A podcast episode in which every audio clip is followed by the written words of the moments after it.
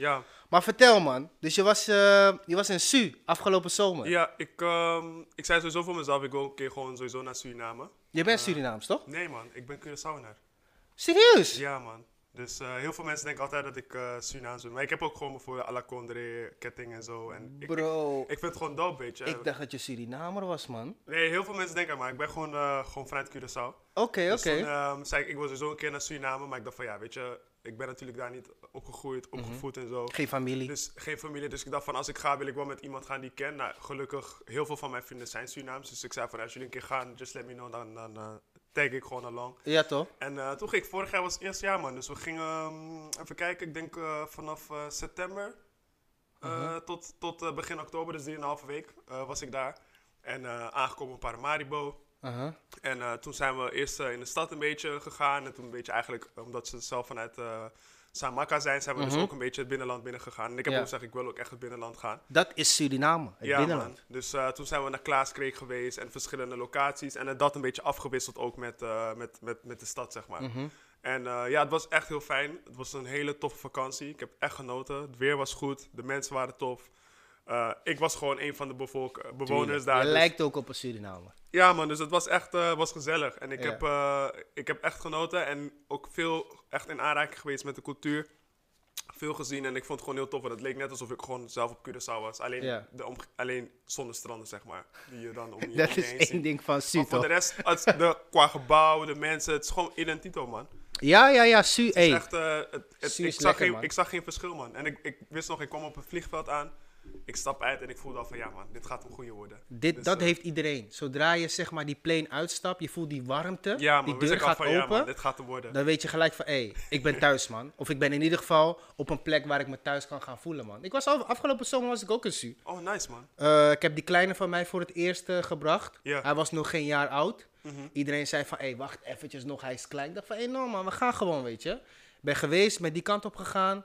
Hij heeft het naar zijn zin gehad. Het hele gezin had het naar, eh, naar hun zin. En ik vind Suriname altijd lekker, man. Ja, man. En het was, eh, nee, het was echt tof. En eh, ik, ja, sowieso het eten, gewoon next level. Want ja, Mhm. je kent het natuurlijk van hier, hier is ook natuurlijk ook wel lekker, maar daar wordt het echt authentiek gemaakt. En Maar was het wat- lekkerder? Wat zeg je? uit Suriname of uit Curaçao? Eh, ik vond Suriname vond ik wat toegankelijker, want ik ben veganist. Oh, serieus? Ja, man. Dus zeg maar, eh, het verschil is dat Curaçao heeft, heeft wel veel gerechten, culturele gerechten, maar Mhm. heel veel zijn niet echt eh, veganistisch gebaseerd. Maar in Su was het gewoon wel een stuk eh, toegankelijker, omdat je natuurlijk bijvoorbeeld, eh, je kan een roti halen vegetarisch, je Ja, kan een bami vegetarisch. Het is eigenlijk heel normaal. Ik ging niet daar zeggen, joh, ik ben vegan. Mhm. Maar ik zeg, als je gewoon vegetarisch zegt, was het al vaak al vegan. Dus dat maakte het al een stuk makkelijker als je ergens ging eten. Dus ik, en ik dacht eens van, ja, weet je, 3,5 week daar geweest en gewoon 3,5 week gewoon goed gegeten. Alles eh, veganistisch gegeten wat ik, eh, wat Dus ik kon. je bent vegan. Ja, man. Ik heb het een tijdje geprobeerd. Mhm. Ehm, en het deed me heel erg goed. Ja, Ik voelde me geweldig. Het was in het buitenland. ja, ja. Ehm, toen kwam ik terug naar Nederland. Ja, dan begint je maat te koken, vlees, alles. Ja, je weet toch? Dan verval je een beetje weer in je oude gewoontes. Maar ehm, voor mij was het wel echt een hele fijne en goede periode. Mijn lichaam voelde goed. Ik voelde me fitter. Maar op een of andere manier, toen ik hier in Nederland aankwam, kon ik Mhm. toch die discipline niet opbrengen om het vast te houden, man. Nee, het is, ehm, kijk, het is een proces hoor. Ik ben niet in één keer vegan gegaan. Dus Snap ik. ben, eh, ik was eerst aan alles Eh, toen ben ik, ik had een periode dat ik ook in één keer ging stoppen, maar toen heb je ook weer die terugval. Mhm. En toen was ik ziek geworden omdat je lichaam gaat zich beginnen aanpassen. Dus als jij dan opeens weer uit het niets weer iets anders gaat eten, gaat je lichaam zeggen, joh, wat gebeurt hier?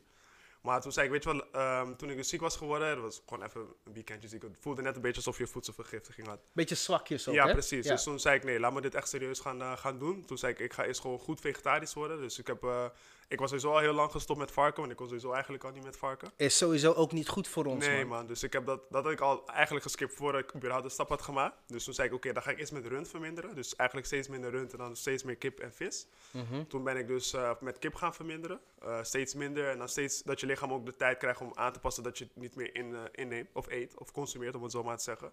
Toen ben ik dus heel lang een beetje pescatariër geweest, dus dan eet je af en toe vis. En toen, eh, toen de tijd eh, zei ik, oké, ik wil de stap naar vegetarisch maken. Dus toen ben ik eerst een beetje recepten gaan kijken, wat kan je allemaal eten en zo. Alleen toen was ik natuurlijk vegetarisch, want ik had nog wel croissantjes bijvoorbeeld. Of je eet nog wel gebak hier en daar. Er zit natuurlijk ei en melk in, hier en daar, niet heel veel. En toen zei ik, oké, eh, sowieso melk kan ik ook niet tegen. Dus zei ik, nou, weet je, ik kan eigenlijk net zo goed de stap maken om naar vegan te gaan. Mhm. Maar dan komt de grootste uitdaging in het begin. Dat is eh, en gerechten leren kennen die vegan zijn, maar ook labels lezen van bepaalde producten. Want heel veel dingen zitten vaak ei in of melk, waar eigenlijk Ja, je niet dierlijke vetten, et cetera. ja, dus eh, dat was in het begin even lezen. Dus dat was echt letterlijk even de eerste paar weken even Albertijn lopen. Dingen die je normaal eigenlijk al koopt. Even kijken, oké, zit hier wel in, zit hier niet in. En dan vanuit daar, op een gegeven moment heb je het al, in een week had ik het al eigenlijk, eh, wist ik al wat ik kan halen. En eh, dan nu, ja, nu still going strong, man. En, Maar, maar waarom ben je, ben je, wou je vegan worden? Of eerst vegetariër en daarna vegan? Wat was de, wat was de Ehm, beweegreden? Ja, eigenlijk sowieso is, als ik gewoon kijk eh, vanuit mijn achtergrond, Curaçaoenaar. Mhm. En eh, daarbij natuurlijk zie je ook gewoon patronen bijvoorbeeld heel vaak eh, te maken met diabetes en, en heel veel hart- en vaatziektes. En weet je, daar wordt er heel makkelijk natuurlijk over gezegd van ja, het is erfelijk, bla bla bla. Maar dan eigenlijk zie je dat het niet erfelijk is, maar dat het meer te maken heeft gehad met hoe gewoon je eet. Eh, dus dan kijk, oké, wat je ziet gewoon, we eten gewoon heel veel ongezonde dingen die eigenlijk niet eh, bedoeld is voor ons om te consumeren. Dus toen, toen was eigenlijk daar al de interesse komen van, oké, hoe zou het zijn als ik vegetarisch zou zijn en wat, wat komt er allemaal bij kijken? Alleen in het begin eh, had ik het gewoon verkeerd aangenomen, omdat ik meteen ging stoppen, toch? Dus toen, Ja. toen zei ik, nee, je moet het echt gaan afbouwen. En toen ben ik gaan kijken, oké, wat heb ik nodig? Dan heb ik echt een to-do-list voor mezelf geschreven. Oké, wat zijn de dingen die ik moet doen? Nou, een van de dingen was, oké, la- labels lezen van de dingen die ik in ieder geval eet. Eh, en als het iets is wat ik niet kan eten, wat zou de eventuele vervanging voor kunnen zijn? Ja. Dus nou, een van de dingen die je dan bijvoorbeeld eh, vroeger nog consumeerde is melk. Oké, wat kan ik voor, in plaats van melk gebruiken? Nou, dan heb je sojamelk, je hebt amandelmelk, eh Rijstmelk. rijstmelk. Ik drink zelf ook geen melk meer, vandaar. Nee, precies. Dus Ja. weet je, op die manier zijn, ben ik dingen gaan doen en zei, oké, ik heb... Ik moet even weten, oké, cijfer, ik moet snelle hapjes maken. Wat zijn dingen die ik kan maken? Wat, kan, wat zijn dingen die ik op mijn brood kan smeren als ik boterhammen moet maken? Wat zijn dingen die ik in de avond kan eten? Eh, en wat zijn gewoon lunches of, of eh, diner? Al, al dat soort dingen gaan schrijven. En dan even kijken, wat zijn eventuele gerechten die ik kan doen? Maar die wel flexibel zijn ehm, waar ik dingen kan doen. Dus ik heb gekeken, oké, wat, wat is een rijstgerecht wat ik kan maken? Wat is een pasta gerecht die ik kan maken? En vanaf daar kan ik het gewoon een beetje freestylen. En, eh, en kijk, wat nu wel scheelt is, je hebt gewoon YouTube. Dus dan ga je Ja, gewoon een hey, dat helpt kijken. enorm, man. Ik heb een paar video's gekeken, oké, dit doen ze. En dan voor de rest, ik ben gewoon gaan freestylen. En eh, toen is het vanaf daar eigenlijk gewoon eh, begonnen en eh, zo gebleven. Nu ben ik, ga ik nu al de derde jaar, of meer zelf vier, denk ik. Is lang hoor. Drie, vier, ik weet ik, ik, hou niet, ik hou niet echt bij, toch? Ik, het is gewoon, ik, ik vind het gewoon, het is een leefstijl. Dus ik, ik hou niet echt bij van, oké, nu ben ik dit en nu ga ik dat. Het, het gaat gewoon En zo moet het eigenlijk ook. Want ik was heel erg bezig met van ja, ik ben nu een week vegan, man. Ik ben Mhm. nu twee weken vegan. Ik ben nu drie weken vegan. En ik moet je wel eer- heel eerlijk zeggen, Mhm. toen ik ermee begon, ik had geen periode dat ik me zwakker voelde of zoiets. Nee, ik Ik wel- weet ook niet waarom dat zo was. Ik was ook heel erg druk met trainen. Misschien kan het ook zijn Oh ja. omdat ik eh, echt elke dag bezig was en ik ook bijna geen tijd had om na te denken van hé, hey, Ja. Sang, weet je.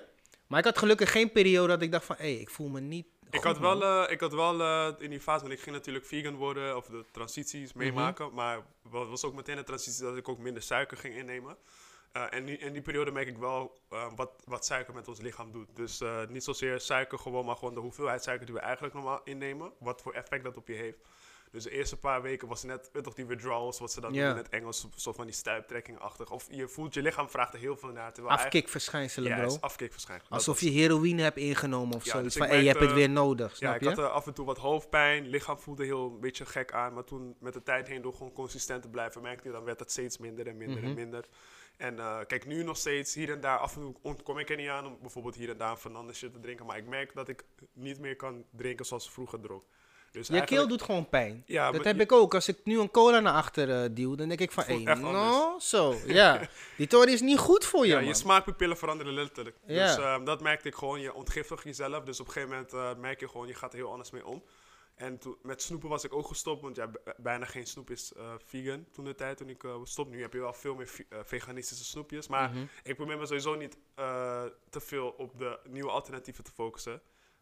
Want tegenwoordig heb je heel veel vegan alternatieven. Vleesvervangers. Ja, maar niet alles is daarvan is ook meteen gezond voor je. Dus ik probeer, ik wil echt meer richting plant-based vegan zijn. Dus meer, meer groente, fruit en Ja. minder chemische, chemische vegan alternatieven te eten. Maar, maar, als ik, maar kijk, de reden waarom ik vegan werd, was ik Mhm. had een ploeggenoot, die kwam uit Ierland. Mhm. En ehm, hij was vegan. En ik, ik zag hoe fit hij was. Ja. Ik zag eh, hoeveel, hoe hard hij kon rennen tijdens de wedstrijden. Hij werd niet moe tijdens de trainingen. Ja. Ik dacht bij mezelf van, hé hey bro, hoe doe je dat? En elke keer als wij zeg maar een lunch hadden voor de wedstrijd, at hij niet mee. Ik vroeg hem altijd van, hey, waarom eet je niet? Heb je, heb je geen honger of zo? Hij zei, ik heb thuis al gegeten. Mhm. Hij zei me dat een aantal keer van, hey, ik heb thuis gegeten. Ik dacht van, hé hey bro, ik moet even met deze man gaan praten man. Want ik begrijp het niet. Toen legde hij me dus uit van, hé, hey, luister dan uh, Stu, dit is niet goed wat je doet man. Al die dingen die je eet, daar zijn wij niet voor gemaakt. Mhm. Ook geen ei, geen melk. Hij nam echt al die shit, nam hij gewoon niet. Hij zei van, ehm, want ik had toen al heel veel last van mijn knie. Mhm. Hij zei van, weet je, stop met een aantal dingen en je zal zien hoe, hoe, hoeveel beter je je gaat voelen. Snap Mhm. je? Ik heb het geprobeerd en hij had, hij had gewoon gelijk, man. Mijn lichaam voelde beter aan. En ik voelde me sterker, ik voelde me fitter. Mhm. Dat was voor mij een reden om, zeg maar, eh, Die stap te maken. die stap te maken. Maar wat, wat was voor jou die reden? Heb je dat Ehm, ergens gelezen of heeft iemand je gezegd? Van, Ja, ja, eh, dus het is een combinatie van. Dus eh, wat, wat ik zei, je gaat eens kijken naar jezelf. Dus ik Mhm. eens te kijken, oké, ik zie in mijn familie heel veel mensen gaan dood of hebben last van Mm. diabetes, hartinfarctusziektes. Dus zei ik, oké, dat, hoe komt dat? Nou, dan ga je een beetje kijken en dan zeggen ze, ja, het is erfelijk, maar dan eigenlijk is het niet erfelijk. Het is gewoon de manier hoe je eet, maar dan meer de jarenopbouw. ja. Dus toen ben ik ook begonnen om te zeggen, oké, hoe kan ik dan gezonder worden? Nou, dan ga je dus op eh, internet kijken. En in die periode was ook een periode dat je ook bewust bent, sowieso van, eh, van je omgeving in Nederland. Je, je maakt dingen mee, dus dan ben je heel erg in die onderzoekfase. ja. Dus dan eh, wist ik nog, ik heb eh, toen, ik denk dat dat bijna iedereen die wel kent, je kijkt Hidden Colors van Tariq Mhm. Nasheed. ja. Dus die kijken dan, nou dan praten ze over eigenlijk, het is dan heel erg Amerikaans gericht, maar heel veel dingen zijn wel vergelijkbaar en herkenbaar. En nou, voeding is daar ook een stuk daarvan. Dus op een gegeven moment zeg ik, hey, ja, waarom, waarom eet je zoals je eet? Nou, dan kijk ik ook gewoon een beetje naar de geschiedenis en dan zeg je eigenlijk heel veel dingen zijn gewoon ge- eh, gewoontes geworden die eigenlijk geen gewoontes zou moeten zijn. Ons allemaal aangeleerd. Ja, dus toen zei ik van, nou, ik, ik wil wel de cyclus doorbreken. Ik wil niet eh, doodgaan aan hart- en vaatziektes of, eh, of diabetes hebben. Dus toen ben ik dus begonnen met die transitie eerst naar vegetarisch en eindelijk veganistisch. Uh, toen ik dat heb gedaan, nou, nu gaat het ook stabiel. En dus tegelijkertijd had ik ook altijd heel, heel veel last van mijn knie, onderrug, enkels, uh, nek. Mhm. Uh, dat komt, ik doe ook gewoon grafisch vormgeven, dus je zit ook heel veel. Toen zei ik, nou, ik, ik uh, wil ook eigenlijk, ik merk dat ik ook heel veel last daarvan heb. Nou, toen, ik had ook zolen, weet je, om, om te helpen en zo. Omdat het einde van de dag kon mijn enkels het niet handelen. Toen zei ik, ja, het is wel echt nog steeds vermoeiend dat ik steeds, weet je, de hele tijd zo moet aanpassen. Dit, dat, dus zo. Toen zei ik, oké, toen ging ik eerst googlen. Zei, wat gebruiken marathonrenners om, uh, als schoenen? En ik weet, hun schoenen moeten echt twee uur lang moeten ze gewoon uh, ja, rennen. Dus ik zei van, oké, als je hun schoenen hebt, dan moet het wel goed komen. Maar toen ik uh, aan het onderzoeken was met, met marathonrenners, toen zag ik een artikel over waarom sommige marathonrenners of sporters of atleten uh, eigenlijk op hun blote voeten zelfs gaan. Nou, dan ging je dus lezen en op een gegeven moment uh, kwam je dus achter dat eigenlijk de reden waarom ik dus heel veel last heb gehad van mijn schoenen, enkels uh, en zo, is omdat die schoenen eigenlijk helemaal niet goed voor je zijn. Klopt. En toen ben ik- loopschoenen en allemaal die we hebben van Nike, et cetera, Ja, klopt. is bullshit, man. Dus toen ze hebben gezegd oké, toen kwam ik dus, toen werd ik geïntroduceerd aan barefoot.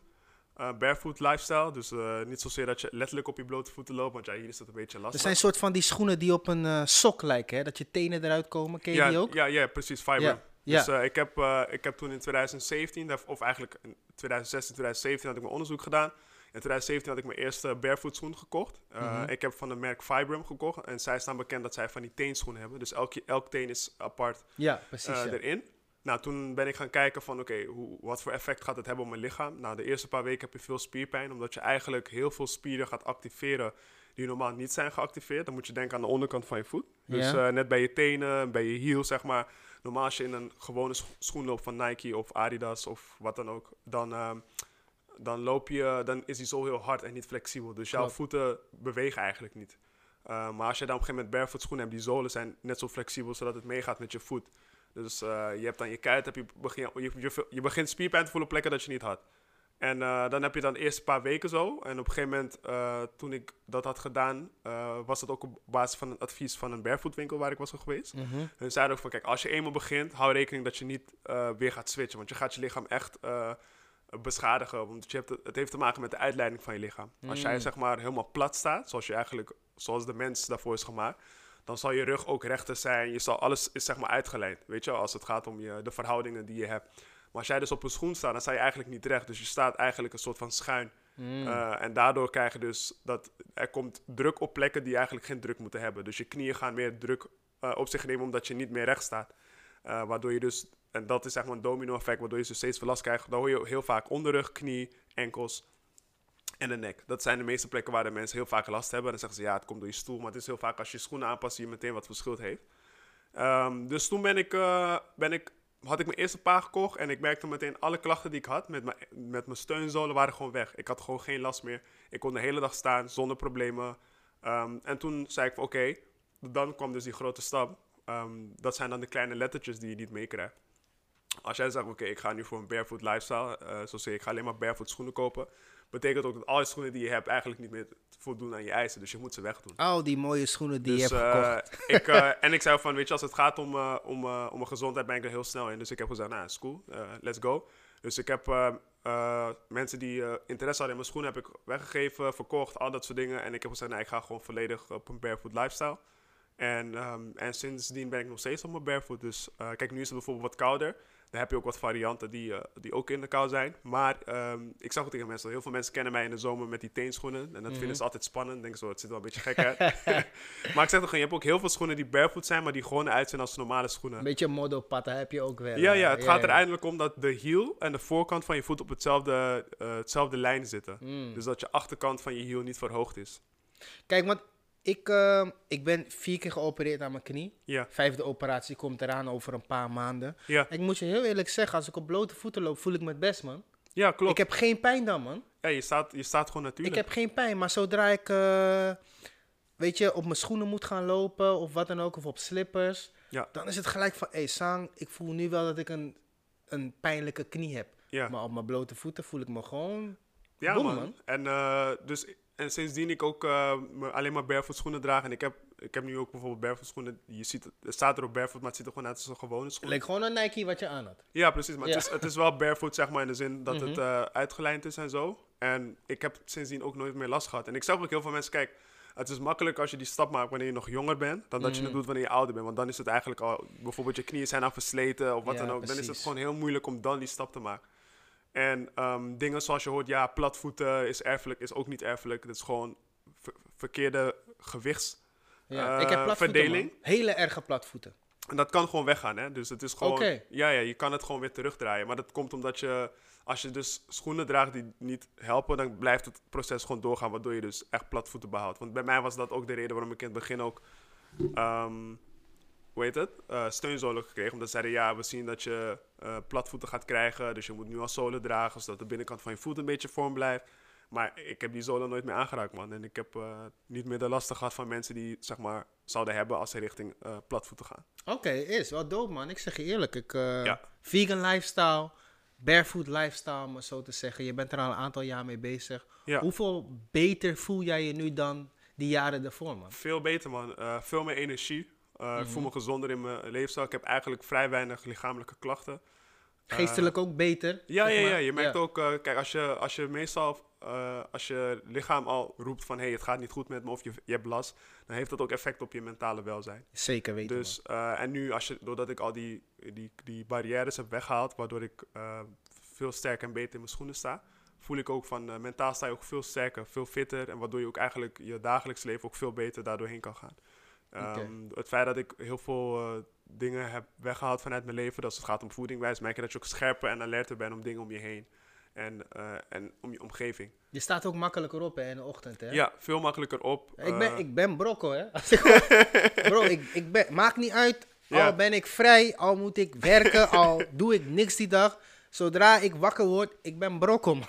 ik Ja, ben man. altijd moe. Ik, Ik ben nu eh, ook moe, misschien zie ik niet. Ik ben moe, bro. Ik ben moe, man. Ja. Ik ben echt moe. Nee, dat, ik, dat soort dingen zijn wel kleine waarvan ik merk, oh ja, je merkt echt het verschil met een aantal jaar geleden. Dat, toen ik nog echt alles had en zo, dat ochtend. Weet je, hoe je naar de wc gaat. Al dat soort dingen hebben allemaal impact met, eh, met je, je levensstijl. En, en, en hoe je je voelt daarbij. En eventueel klachten die je kan krijgen.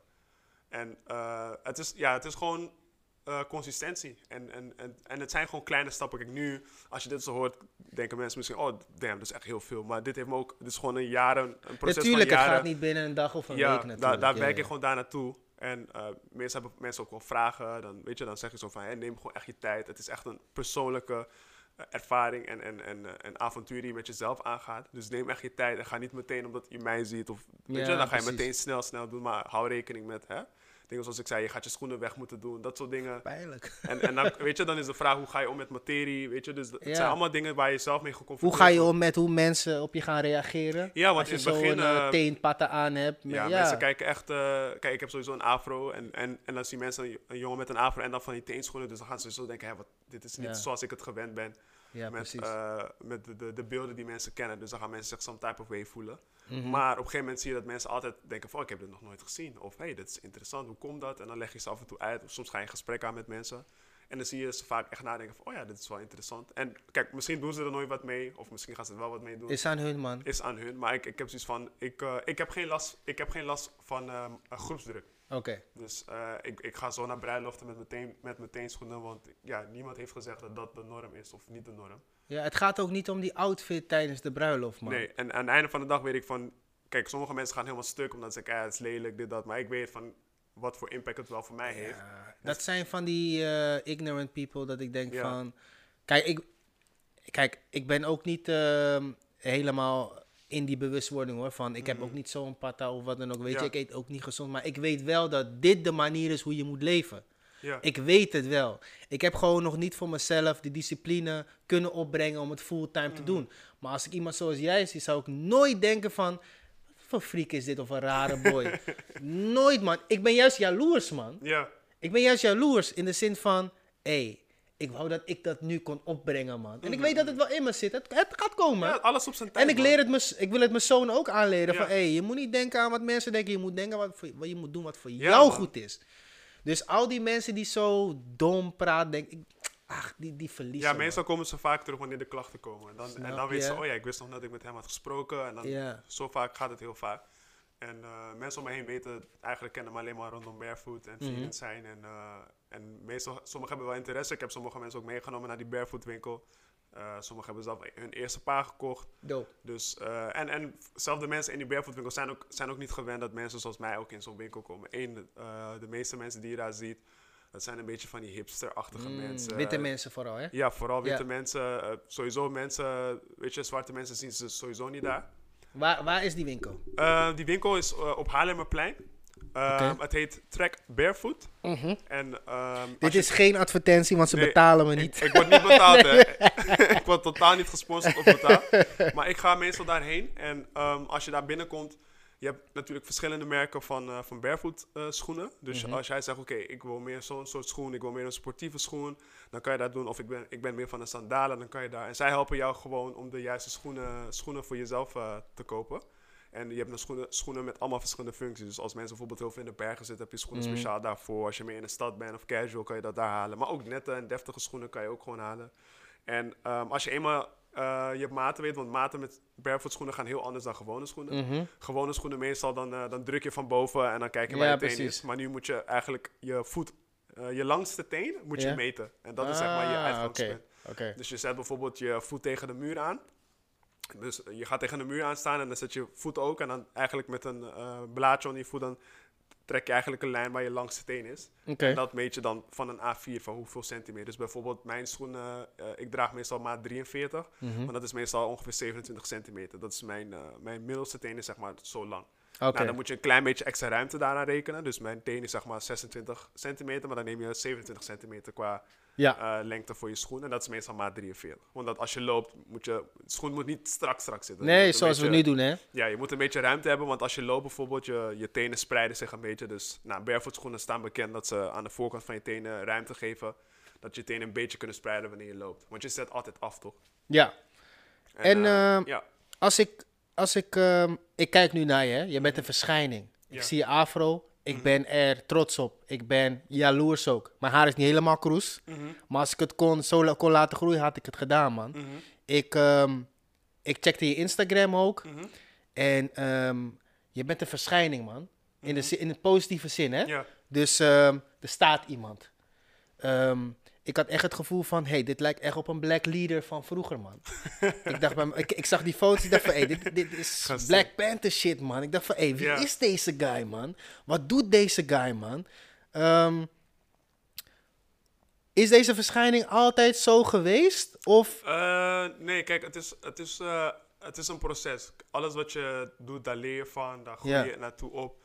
En eh, meestal tot nu, kijk, we, ik ben eh, in het verleden, vandaag zijn überhaupt ook bijvoorbeeld demonstraties, dat soort dingen. Ja. Ehm, maar door de jaren heen, dan ben je eerst op onderzoek voor jezelf aan het doen. Oké, hoe komt dat we, weet je, als soort persoon, hoe komt dat de situatie zo is? We kennen dat allemaal. Dat wanneer je er net achter komt, oké, dit, dit is hoe de wereld in elkaar steekt. Eh, mensen noemen het woke zijn, I don't know. Maar dan ben je altijd in die boze fase, toch? Ben je boos op iedereen, ben je boos op de wereld, op het systeem. Dan. Fuck de police, alles. maar dan eh, komt de kunst eigenlijk om dat om te zetten naar iets productiefs. Want eh, als je daarin vast blijft, dan ben je altijd boos. En dan doe je eigenlijk niks eh, constructief, waardoor je uiteindelijk pessimistisch wordt. Ja, je dan niks is goed. Weet je, je hebt op alles heb je dan kritiek. Maar in die fase, ik ben natuurlijk in Nederland en heel vaak kijken we natuurlijk heel veel mensen. Want alleen- waar ben je geboren? Nederland ook? Eh, nee, ik ben op Curaçao geboren. Oké, ga verder. En eh, ik ben daar opgegroeid tot mijn Uh-huh. achtste en toen ben ik naar Nederland Oké, gekomen. oké. Dus ik heb net wel genoeg cultuur meegekregen, van, vanaf daar de taal meegekregen en Mhm. weet hoe weet je, de mensen zijn. En toen ben ik naar Nederland gekomen. Dus daardoor ben ik ook weet je, heel veel heen en weer gevlogen om gewoon familie te blijven zien en zo. Oké. Maar dan eh kijken dus naar de situatie, oké, dit is Nederland en heel veel dingen kijken we alleen maar op naar Amerika. Maar weet je, Amerika is een heel ander soort land, een heel ander soort... Hele andere geschiedenis ook, ja, hè? dus het is moeilijk om alleen maar te zeggen, oké, alles wat zij doen, doe je hier ook. Mhm. Eh, maar bepaalde dingen, zoals je afro dragen, dat hoeft niet per se voor alleen Amerika te zijn. Nee, dat is gewoon iets blacks. Ja, het is gewoon iets als zwart persoon, is dat Ja. gewoon iets wat je omarmt. Eh, maar hier bijvoorbeeld, eh, weet je, in het verleden ook bijvoorbeeld een demonstratie geweest, maar daar hebben wij bijvoorbeeld ook gewoon, zal je foto's zien dat we baret op hebben gehad, of, of met afro's. Dus mensen, mensen noemen onszelf Black Panther, maar wij hebben onszelf nooit zo genoemd. Maar dat is gewoon een beetje, mensen voelen een bepaalde trots daarbij, of een tofheid van, hé, dit is zo. Maar eh, weet je, je doet het niet daarvoor, je doet het meer omdat het eh, nodig is dat je, dat je een verandering brengt in de maatschappij. Mhm. En eh, daarbij is het ook dat je echt consistent bent het gehele jaar door. Kijk, Want, want zit je in een groep nu of zoiets? Of hoe, hoe moet nee, ik niet, dat niet zien? echt een groep. Het is gewoon, we zijn allemaal gewoon burgers, allemaal, weet je, die ons allemaal inzetten. En, maar En waar zetten jullie voor in? Wat, Ja. wat is het wat jullie precies Kijk, doen? Wat ik, wat ik doe samen met anderen is wij, wij eh, zetten ons maatschappelijk in in de zin van je bent gewoon betrokken met je buurt. Mhm. Je doet heel veel wat ze zeggen community building. Uh, Dus je bent gewoon in de buurt. Je praat met de mensen uit de straat van hey, hoe gaat het? Wat zijn, zijn er dingen die aan de hand zijn? En jij probeert dan als persoon eh, een, facilita een faciliterende rol te hebben. Door Mhm. bijvoorbeeld, zij voor mensen hebben een klacht uit de buurt. Maar ze hebben niet de middelen of de connectie om dan bijvoorbeeld het op te lossen. Dus laten we zeggen, er is een probleem in de buurt, maar moet, bij de gemeente moet iets gedaan worden. Ja. Nou, ondertussen, doordat wij op zoveel plekken zijn geweest en mensen kennen, kunnen we dus de zorgen van de mensen brengen Ja. bij de plekken waar het moet zijn, waardoor er een oplossing komt. Dus je zit heel erg eh, kijken van, oké, hoe kan je eh, een bijdrage geven als het gaat om de emancipatie van jouw groep? Mm. En dat kan op verschillende vlakken. Soms ga je sporten met kinderen, soms ga je dus ga je gesprekken aan met politie, soms ga je gesprekken met bepaalde organisaties of instituties Mhm. eh, of scholen. En zo blijf je eigenlijk het hele jaar blijf je door. En als er bijvoorbeeld mensen hulp nodig hebben van hey, je doet een inzamelingactie, dan ben je daar ook, help je ook gewoon mee. Eh, probeer je dingen te ge- begeleiden. Dus het is heel erg, eh, heel erg maatschappelijk gericht. En het, is, eh, het verschil is daar eh, in mee is dat, kijk, nu bijvoorbeeld zitten we in die periode dat, dat iedereen het weer heeft over Zwarte Piet. Maar het verschil is, Daar gaan we zeker straks over praten. het Zeker. verschil daarmee echter is, is van, ik doe het niet alleen in december wanneer deze story nu zeg maar komt. Mhm. Je bent het hele jaar bij je bezig. En, Kijk, en dat is en waar het verschil dat komt is goed, man. met heel veel mensen. Het is niet erg trouwens dat sommige mensen alleen maar in deze periode zich uitspreken. Het is goed. Het is goed dat mensen Ja, het. Maar, ja. zeg maar het verschil echt erbij komt is dat mensen vergeten het. Je, we hebben het hele jaar heb je eigenlijk dezelfde Ja. energie nodig. En niet in maar... januari moet je er ook mee bezig Ja zijn. man, dus het is januari. En in de zomer ook, want in de zomer. is iedereen op een festival. En vergeet iedereen van, hé, Sang, weet je, het Ja. komt er straks weer aan. Maar zodra het koud wordt, dan denkt iedereen van, hé, zo, ja man, Zwarte Piet, kom, laten we wat gaan doen, ja man. man, dus... En de zomer zijn we bezig, eigenlijk het hele jaar door. En je bent altijd bezig om te kijken met verschillende mensen die allemaal hun eigen verantwoordelijkheid hebben. Dus ik ben bijvoorbeeld designer, ik, ik ben heel erg op straat. Mhm. Dus echt met de jongeren en, en met En over welke buurt hebben we het dan? Hebben we het dan Eh, over ik ben eh, nu- Almere, Zuidoost? eh, Nee, ik ben zelf heel veel in Amsterdam Zuidoost. mhm. Sorry, dus ik ben heel veel in Amsterdam Zuidoost, verschillende buurten. En daar ben je gewoon op straat. Letterlijk. En dan praat je gewoon met de mensen. Yo, vaak hoe is de buurt? Is de, is de buurt heet? Heb je last van popo? Wat is gaande? Weet je? En dan praat je en dan kijken van, hey, is iets aan de hand? Kan je iets be- betekenen? Maar soms heb je ook gewoon sessies. Dus dan gaan we gewoon af en toe voetballen. Gewoon buiten. Om even mensen van de straat te halen. Dus ga je gewoon voetballen, ga je gewoon checken. Uh, maar soms heb je gewoon ook sessies op scholen. Um, dan ga je gewoon naar basisscholen langs. Soms ben ik, ben ik een soort van gastdocent. Dan ga je met Mhm. de kinderen ga je aan de slag. Nou, ik doe Dope. bijvoorbeeld vormgeving. Dus dan ga ik met hun praten over vormgeving. Ja, op die manier doe je eigenlijk zoveel verschillende dingen. Maar bijvoorbeeld, eh, soms heb ik wel eens eieren lopen pellen. Omdat Mhm. eh, een, een mevrouw in Zuidoost van uh, Surinaams buffet bijvoorbeeld. eh, me- mevrouw Mavis Hof, Hofwijk. Zij is heel tof trouwens, overigens.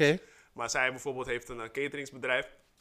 En soms heeft ze gewoon echt extra handen nodig die haar kunnen helpen. Dus een En dan van, springen jullie gewoon... eh, ja, het is een vrouw van 80 plus, maar ze kan vet goed koken, je weet zelf. En Hey.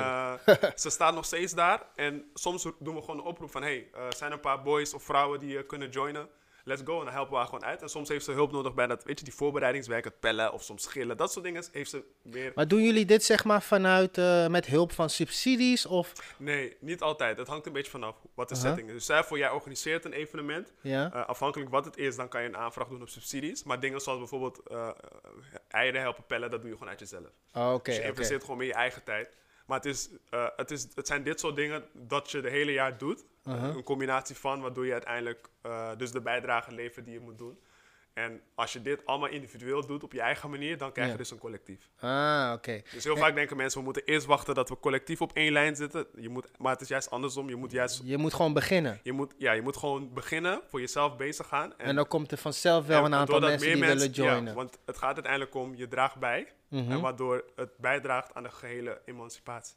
Maar heel vaak eh, hebben mensen het gevoel, je moet eerst wachten op een soort van unity. Maar dat, is, Ja. dat, dat werkt niet zo. Want eh, dat is niet hoe het gaat.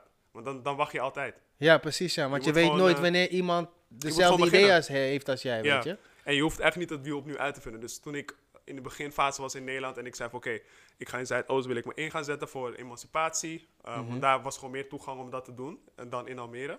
Dus ik, oké, wie zijn de mensen die al bezig zijn? Weet je, ik ga, eerst niet, ik ga niet zeggen, oh, ik ga nu zelf iets opzetten, omdat ik zeg van, oké, we hebben onze eigen scholen nodig. Weet je? Dus dan ga ik eerst kijken, wie is al bezig op educatieniveau? Nou, dan ga ik die onder- organisaties ondersteunen. Dan ga je ze onder- ondersteunen door bijvoorbeeld te zeggen, ze, oké, we hebben, kan jij een workshop geven aan de kinderen? Of kan jij, eh, kan jij eh, die dag meehelpen met stoelen opstapelen? Het zijn allemaal kleine dingetjes, maar het zijn die kleine dingetjes om die best wel een grote impact hebben. En dan doe je een combinatie van. Dus de ene keer ben je meer vrijwillig werk aan het doen. De andere keer zit je aan tafel over, om over beleidsstukken te praten. Van, hé, hey, dit moet anders. Wat gaan we regelen? Hoe gaan we dit doen? Ja. Hoe, hoe houden we de buurt rustig? En eh, dan leer je mensen ook kennen die ook zich op dezelfde manier inzetten. En zo bouw je een netwerk op. En vanuit daar begin je gewoon als groep te, te opereren.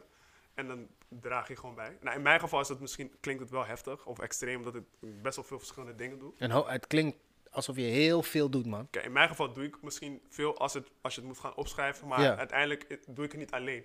Ja, waardoor je, precies. je hebt mensen waarmee je het samenwerkt, waardoor dingen gewoon makkelijker gaan. Alleen ja, wat, wat je dan hebt, je moet soms aanwezig zijn. Soms moet je hè, fysieke dingen doen en bijdragen. Maar voor mij is, is het iets waar ik mezelf gewoon prettig bij voel.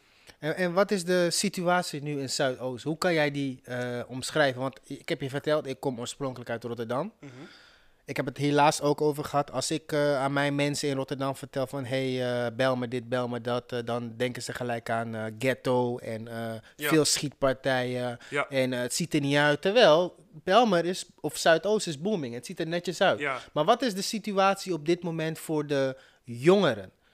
Hoe voelen zij zich en, en mhm. gaat het er echt zo slecht aan toe als op wat ze laten zien op AT5 bijvoorbeeld? nee. de situatie in Belmer is ons eigenlijk sinds Belmer Belmer is geworden. Mhm. Dus eh, sinds de mensen in Belmer zijn gewoon, hebben ze altijd een, een slecht daglicht op Belmer geschenen. Vanuit waarom? de media. Eh, kijk, de context Belmer was eigenlijk bedoeld voor een elitaire buurt. Dat was de echte context van Belmer, maar het is dat nooit geworden. Eh, omdat toen de emancipatie vanuit, eh, laat me dat anders zeggen, de immigratie vanuit de zwarte gemeenschap die toen naar Nederland kwam, ehm, vanuit Suriname voornamelijk, Mhm. maar ook vanuit Curaçao en andere Caribische gebieden. Ehm, toen wilden ze geen huizen echt aanbieden aan de mensen. Mhm. En toen zijn de mensen dus gewoon de, de, de gebouwen en de, en de flatgebouwen in Zuidoost gaan kraken. Uh, Mhm. Maar daar wordt er niet heel veel over gesproken. Daar hebben ze samengewerkt met uh, krakers, uh, zowel wit als gewoon zwart. Toen zijn ze dus al die buurten in Zuidoost gaan, gaan, uh, gaan kraken. En toen zijn dus heel veel, daarom zijn heel veel van onze mensen dus in Belmen gaan wonen.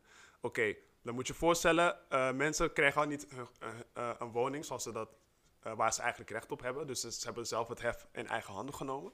Maar door de jaren heen uh, heb je systematisch ook gewoon uh, uh, ongelijkheid, ongelijkwaardigheid binnen de samenleving. Dus als mensen dan bijvoorbeeld op het nieuws kijken, ja, kijk, die jongeren in Zuidoosten steken, ze schieten elkaar neer. Gebeurt het? Ja, maar dan niemand wil praten over de oorzaak waarom ze het doen. Mm-hmm. als, je, als je mensen hebt die op een overlevingsmode zitten, die weten niet eens of ze de volgende dag te eten hebben, dan kan je niet van hun verwachten dat ze zeg maar, uh, bepaalde dingen niet gaan doen. Dus als zij gaan solliciteren, worden ze niet aangenomen.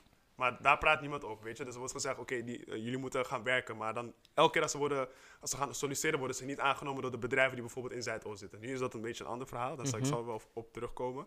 Maar dan, door de jaren heen worden ze niet aangenomen. Maar je hebt wel geld nodig. Je hebt, wel, je, je hebt sommige mensen, vaders, moeders, die hebben kinderen thuis. Je kinderen moeten eten. Als jij op een gegeven moment eh, je kinderen hebt, jij gaat alles doen voor je kind. Dus als jij dan een, een, een overval bijvoorbeeld moet plegen of iets moet doen om aan je geld te komen, dan ga je dat doen. Maar iedereen kijkt alleen maar, oh, je hebt dat gedaan. Maar niemand kijkt dat systematisch wordt je benadeeld. ehm, dat je eigenlijk wordt gedwongen om in zo'n situatie te komen en te gaan hanteren. En dan willen ze het altijd brengen op eh Belmer en hip-hop. Terwijl eigenlijk niemand kijkt naar de organisaties die verantwoordelijk zijn. Dat die mensen eh, eigenlijk hanteren zoals ze nu hanteren. Oké, kijk. Ik ben het volledig met jou eens. Volledig, hè? Ja, Ik, eh, ik heb daar niks over te zetten, maar, zeggen om, maar om het gesprek een beetje gaande te houden, zal ik even advocaat van de duivel spelen. Ja. is misschien eh, handiger. Want anders is het alleen maar van, ja man, je hebt Ja, gelijk, precies, ja maar je hebt gelijk. Dus Ja. check. Jij geeft aan van, ehm, ehm, dat, dat de mensen in bepaalde situaties komen, ze kunnen niet aan geld komen of wat dan ook, dan gaan ze overvallen plegen, et cetera. Ja. Als advocaat van de duivel, ja, zeg ik als weerwoord, dat is een keuze. ja. Je hoeft dat niet te doen. Hoe komt het dat bijvoorbeeld mensen die in armoede leven in Zuidoost Mhm. ervoor kiezen om een overval te plegen en bijvoorbeeld mensen uit, ehm, uit Friesland, Mhm. die misschien ook in armoede leven, dat misschien dan niet doen? Ehm, ik denk dat er twee dingen zijn. Mhm. Dus je hebt sowieso inderdaad, soms, het is inderdaad een keuze. En die keuze wordt soms gemaakt in het begin om juist het niet te doen. Maar omdat het eh, consistent eh, blijft, de situatie waar ze in zitten. Dus ze zien, hey, ik, ik, ik probeer te solliciteren, ik krijg het niet. Ik probeer daar, ik krijg het niet. Ik probeer hier, ik krijg het niet. Maar je hebt geen geld. Dus op een gegeven moment, na lange tijd, eh, in sommige gevallen, niet iedereen heeft altijd hetzelfde geluk. Sommigen vinden wel maar, maar voor de, bijvoorbeeld Mhm. degene die niet een baan vinden, terwijl ze het zelf echt proberen soms. Ja, op een gegeven moment heb je geen keuze. En again, je zit in een survival mode, dus dan ga je op een gegeven moment echt alles doen. En eh, wat betreft Friesland, ik denk het verschil echter is dat in Zuidoost wordt altijd extra belicht hoe erg de situatie is. Maar bijvoorbeeld de Friesen hebben ook heel veel dingen die ze doen waarvan je niet weet wat zij doen. Achter Ik heb geen ja, ik, ik, ben Eh, daar nooit, Weet dus je, ik er wordt, weet dat eh, ook er niet. wordt heel vaak gedaan dat alleen Bel bijvoorbeeld criminaliteit heeft. Maar je zou eens moeten weten als je buiten de Randstad gaat hoeveel criminaliteit daar plaatsvindt rondom kooksnuiven en, en, en, en, wietplantages. plantages en, en, en, chemische dingen die ze dan fixen voor ecstasy-pillen. Dat wordt niet in de Randstad gedaan, wordt altijd buiten de Randstad gedaan. En maar heeft de media, denk je, een agenda om de mensen uit de Randstad, zeg maar, een bepaalde stempel te geven van, hé, hey, het gaat er hier gewoon broeien aan toe, man. Kijk, ze, ze zullen altijd sneller wijzen naar Zuidoost. Eh, want als je kijkt naar de, de grote... Ik praat nu over de grote media, dus we praten NOS, Omroep, Ja, ja. Eh, de redactie voornamelijk zijn witte mensen. Ja. zijn niet echt mensen,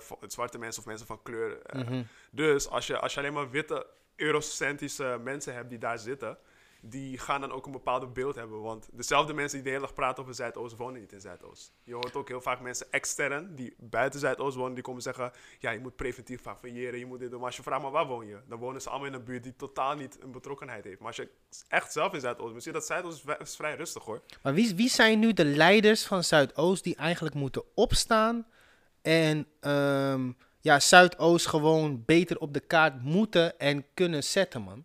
Want ik ken geen, zo, ik kijk gewoon even naar heel Nederland, ik ken geen black leader of zo, man. Nee, maar je wilt ook geen black leader. Ik denk dat dat, dat je, want als je, als je verwachting gaat doen naar een black leader, dan ga je passief worden, omdat je verwacht dan iemand moet ons leiden. Maar je moet jezelf gaan leiden. Dus je moet zelf individualistisch je bijdrage gaan geven.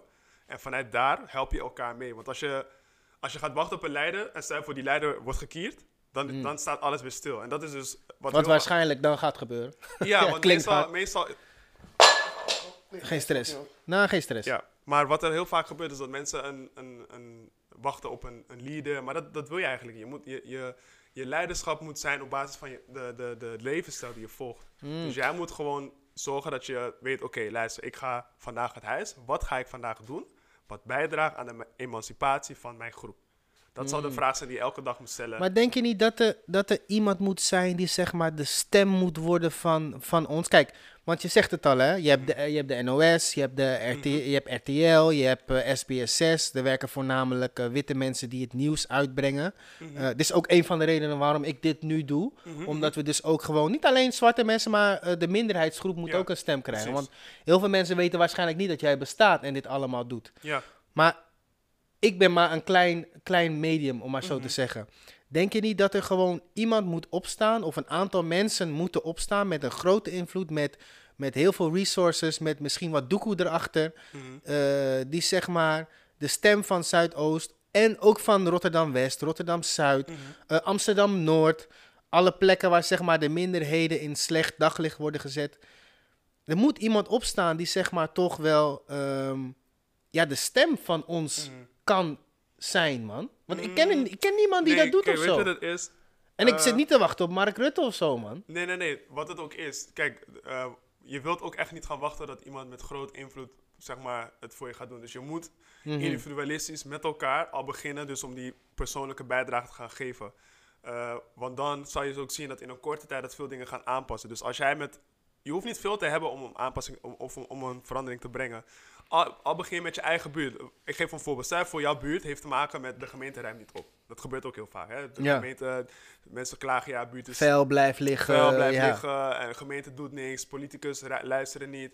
Dan kan je zeggen, oké, ik ga wachten dat iemand met een resource eh, uiteindelijk een, een initiatief doet, wat uiteindelijk ook kan komen. Maar jij kan ook zeggen, kom we gaan met de buurt, de buurt opruimen.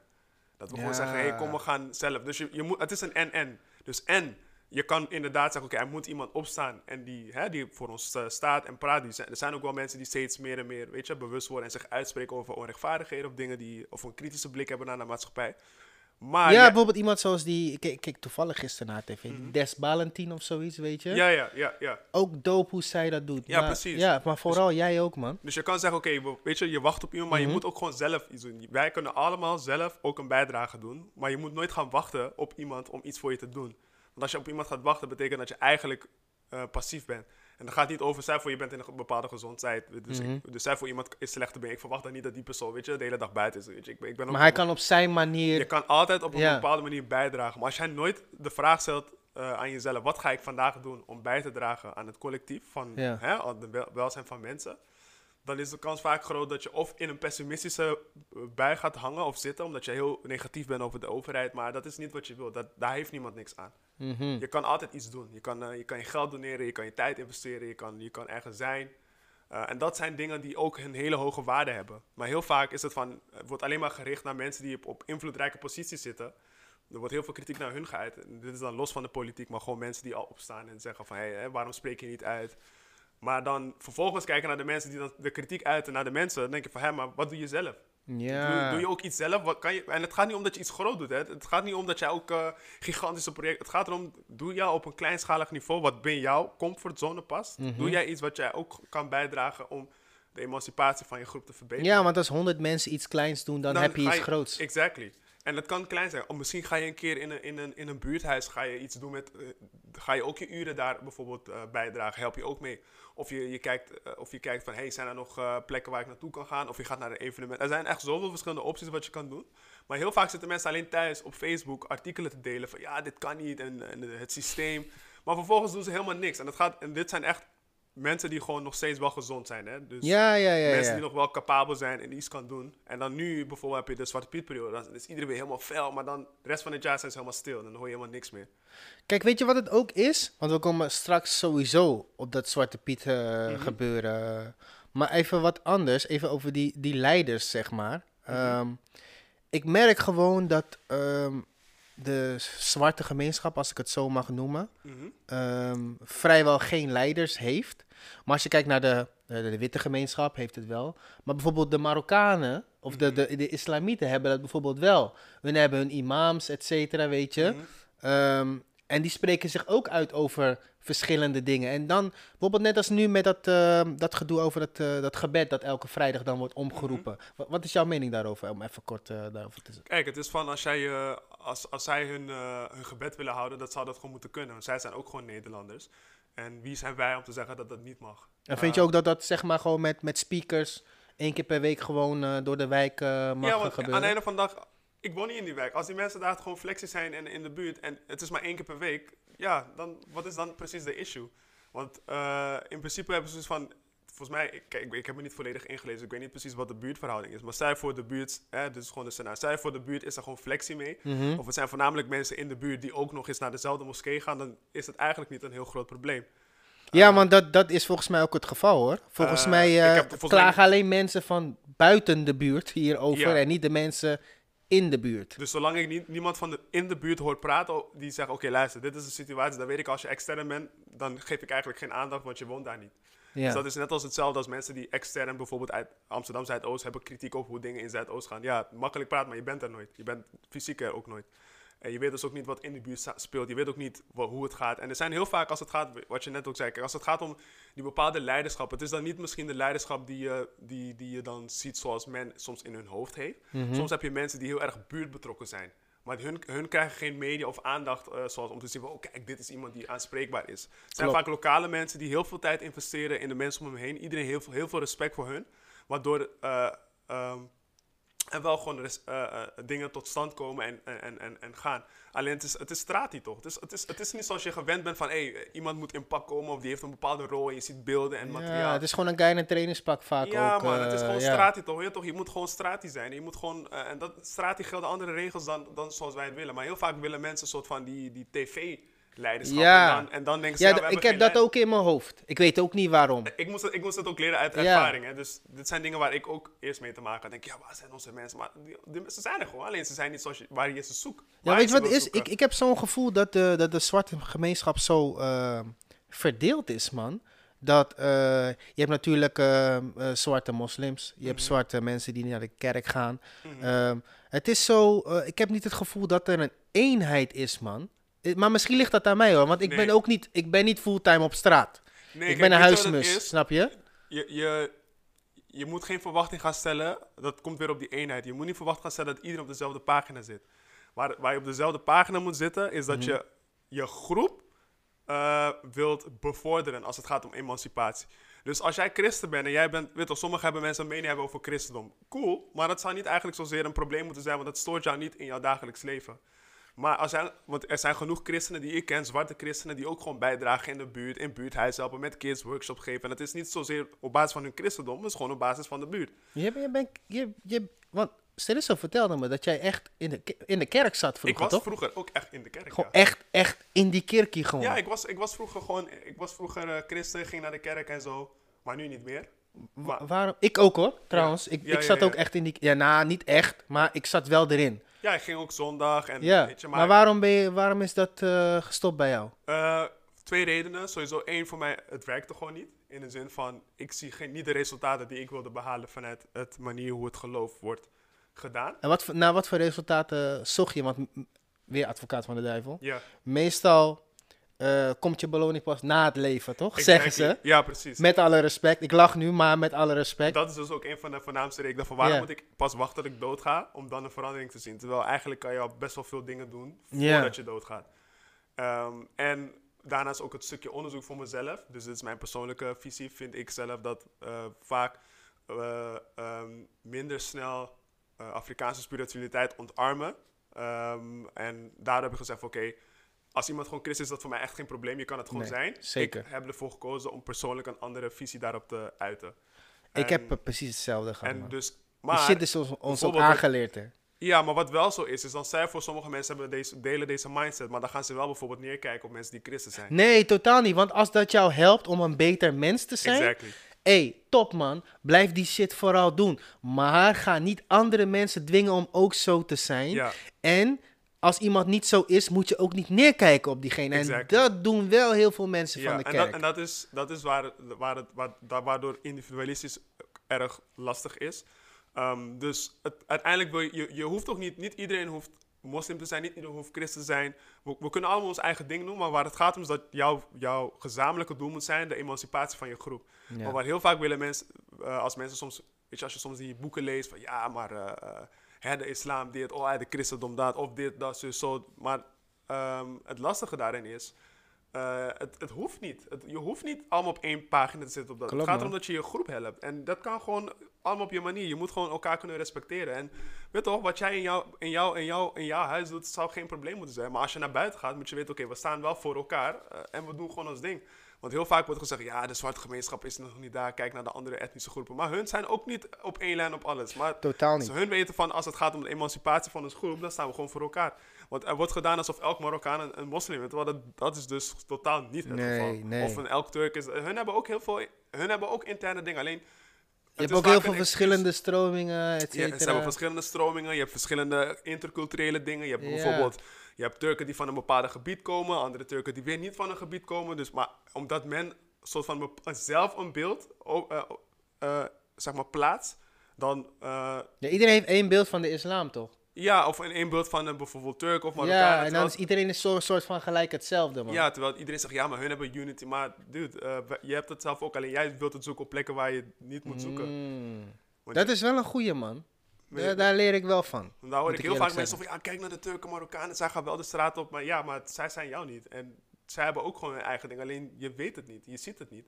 Omdat je er niet in zit, Omdat je er waarschijnlijk. niet in zit. En ik heb, ik heb het zelf veel mogen zien en ervaren. eh, dat, eh, again, door gewoon bezig te zijn, zie je ook van, ze hebben ook gewoon onderlinge verschillen. Maar dat is niet erg. Je, onderlinge verschillen, we horen ook niet allemaal kumbaya elke dag blij te zijn. Ja. Je, hoort ook, je houdt elkaar scherp door, weet je, doordat mensen juist verschillende perspectieven hebben, hou je elkaar scherp op bepaalde dingen. Maar waar het om gaat, is dat je gewoon gezamenlijk wel aan iets werkt. En dat is de emancipatie van je groep. Dus als jij zegt van, oké, eh, emancipatie van mijn groep, wat houdt dat in? Investeer je tijd bij je eigen mensen. Dus ga bijvoorbeeld in gesprek. Kijk, oké, zijn er zaken die, als jij bijvoorbeeld een oom of familielid of een vriend hebt die een zaak heeft, kom dan bij die persoon. Help die persoon ook. Ga niet te veel vragen stellen die je normaal niet zou vragen. Weet je, dat helpt support Ja, ook gewoon mee. ik, ik haat dat. Dus ik, ik- stel, ik heb nu bijvoorbeeld een, een... is niet zo hoor, maar ik heb een supermarkt. Mhm. En ik verkoop groenten. En eh, een niffel zou bij mij komen kopen. Hij zou me honderden vragen stellen over die appel die daar ligt, die ik Mm. verkoop. Gaat hij naar de Albert Heijn? Geen stress man, gelijk in het mandje. Mhm. Ik haat dat man. Kijk, het is, het is een beetje... en ook als je een vis aan aangeeft, gelijk gratis kaartjes vragen. Ja, man. Nee man, Dus je moet het- elkaar helpen toch? Ja, het is, het, is, het is verschillend. Dus je hebt... eh, en ja, klopt, ze moeten geen vraag stellen. Maar als jij ook geld vraagt, moet je zorgen dat je service wel in orde is. Tuurlijk, Dus tuurlijk, het is, tuurlijk. Het is een beetje en en, maar het is, het is, again, het komt allemaal steeds meer op de, de, de, je eigen persoonlijke mindset van, oké, hoe ga ik zelf mijn bijdrage geven? Maar hoe komt het, zeg maar, dat, dat zo weinig, of tenminste, dat nog, laten we zo zeggen, te weinig mensen nog, zeg maar, ehm, eh, een bijdrage leveren aan, eh, aan hun buurt of de maatschappij? Want ik ben ook zo hoor. Mhm. Ik ben heel erg bezig met, eh, met mijn familie hier in huis Mhm. en mijn familie daarbuiten. En Nee, maar je draagt wel bij, want je hebt nu een podcast. tuurlijk, en dat is stap één. Nee, Maar- nee, maar je onderschat het alweer. Dat zeggen, het is, weet je, dit draagt al bij. Je doet al iets op jouw manier. Ja, Het hoeft niet zozeer te zijn, je bent op straat, je doet veel. Dit, je, jij investeert nu tijd die andere mensen misschien niet zouden doen om een Hmm. podcast op te zetten. ja. Om dingen bespreekbaar te maken, zodat anderen die het moeilijk hebben naar jou kunnen luisteren. Dat is best wel wat hoor. Dan moet je het echt niet gaan onderschatten. Dit Ja. soort dingen moet je voorstellen dat op allerlei verschillende manieren mensen op dit manier hun bijdrages doen. Ja, oké. En dan Thanks daarvoor. Ik waardeer dat dat. alles. Ja man, je moet het niet onderschatten man. Het is wat. Want je investeert tijd die eigenlijk die je ook voor iets anders kon gebruiken. Ik kon nu gewoon eh, relaxen, man. Naar de gym gaan, eh, shoppen of wat dan ook, weet Maar je. je bent toch ja. precies van nee, ik heb een doel voor ogen. Ik wil, me, ik wil mensen bewust maken. ik Ja, man. iets meegeven. Informeren. En mezelf ook natuurlijk informeren. En, eh, weet Dus je. dat is een investering die je doet. En door deze mindset te hebben, werk je dus werk je uiteindelijk aan het collectief die ons uiteindelijk allemaal helpt. Maar waarom denk je dat het zeg maar nog een deel is die nog te weinig doet? Is, is men bang? Ehm, of, of Kijk, het is, een, het is, het is verschillend. Sommige mensen, eh, het is allemaal een, een, een persoonlijke eh, ontwikkeling. Dus Mhm. iedereen ervaart het anders. Sommigen worden eerder wakker dan de anderen. Sommigen worden misschien niet wakker. Maar je kan dus niet verwachten dat bijvoorbeeld ik ben nu waar ik nu ben. Hè? Ik doe allemaal dingen, dus dat ik denk, ja, hoe komt dat niemand op mijn niveau is? Dat, dat, is dus niet goed. Want ik zat ook in een fase waar ik eerst ook niet bewust was. Dus je moet iedereen altijd de ruimte en tijd geven om tot die punt te komen waar jij misschien ook ooit bent gekomen. En sommige mensen gaan het gewoon niet op dat punt komen. En dat is oké. Je moet het gewoon doen met de mensen die wel op dat punt zijn gekomen. Mm. En je moet dus nooit gaan wachten dat mensen, again, hè, wachten weer op die unity, wachten dat mensen op één lijn zitten met jou. Je moet gewoon beginnen te doen en dan kom je vanzelf mensen tegen die gelijk gestemd zijn. En dan met hun ga je gewoon verder. Je doet me heel erg denken aan, eh, aan Rizza Islam, man.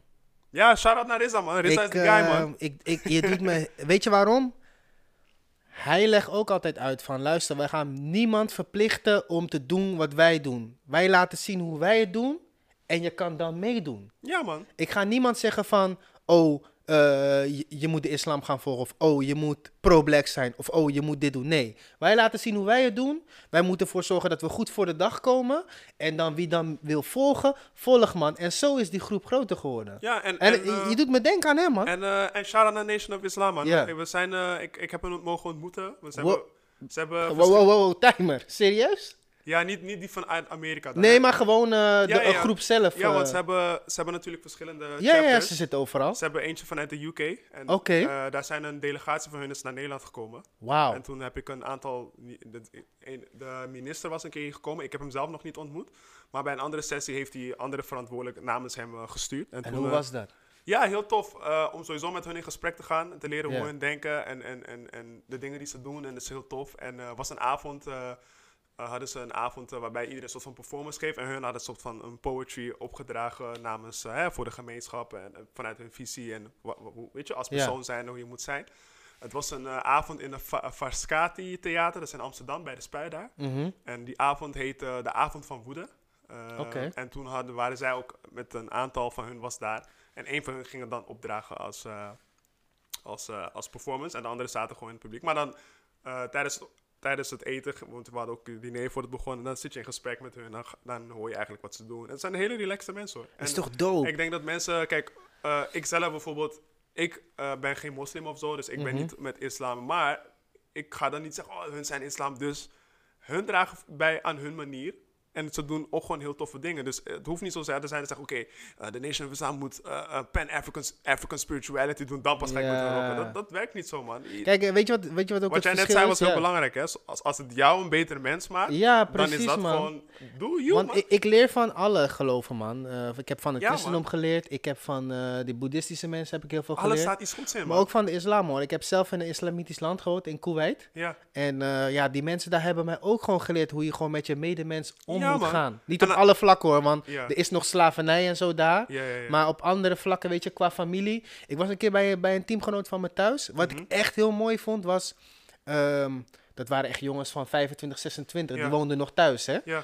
En ehm, die vader kwam thuis. Alles ging uit. TV ging uit, alles. Iedereen stond op. Mhm. Ging die man groeten.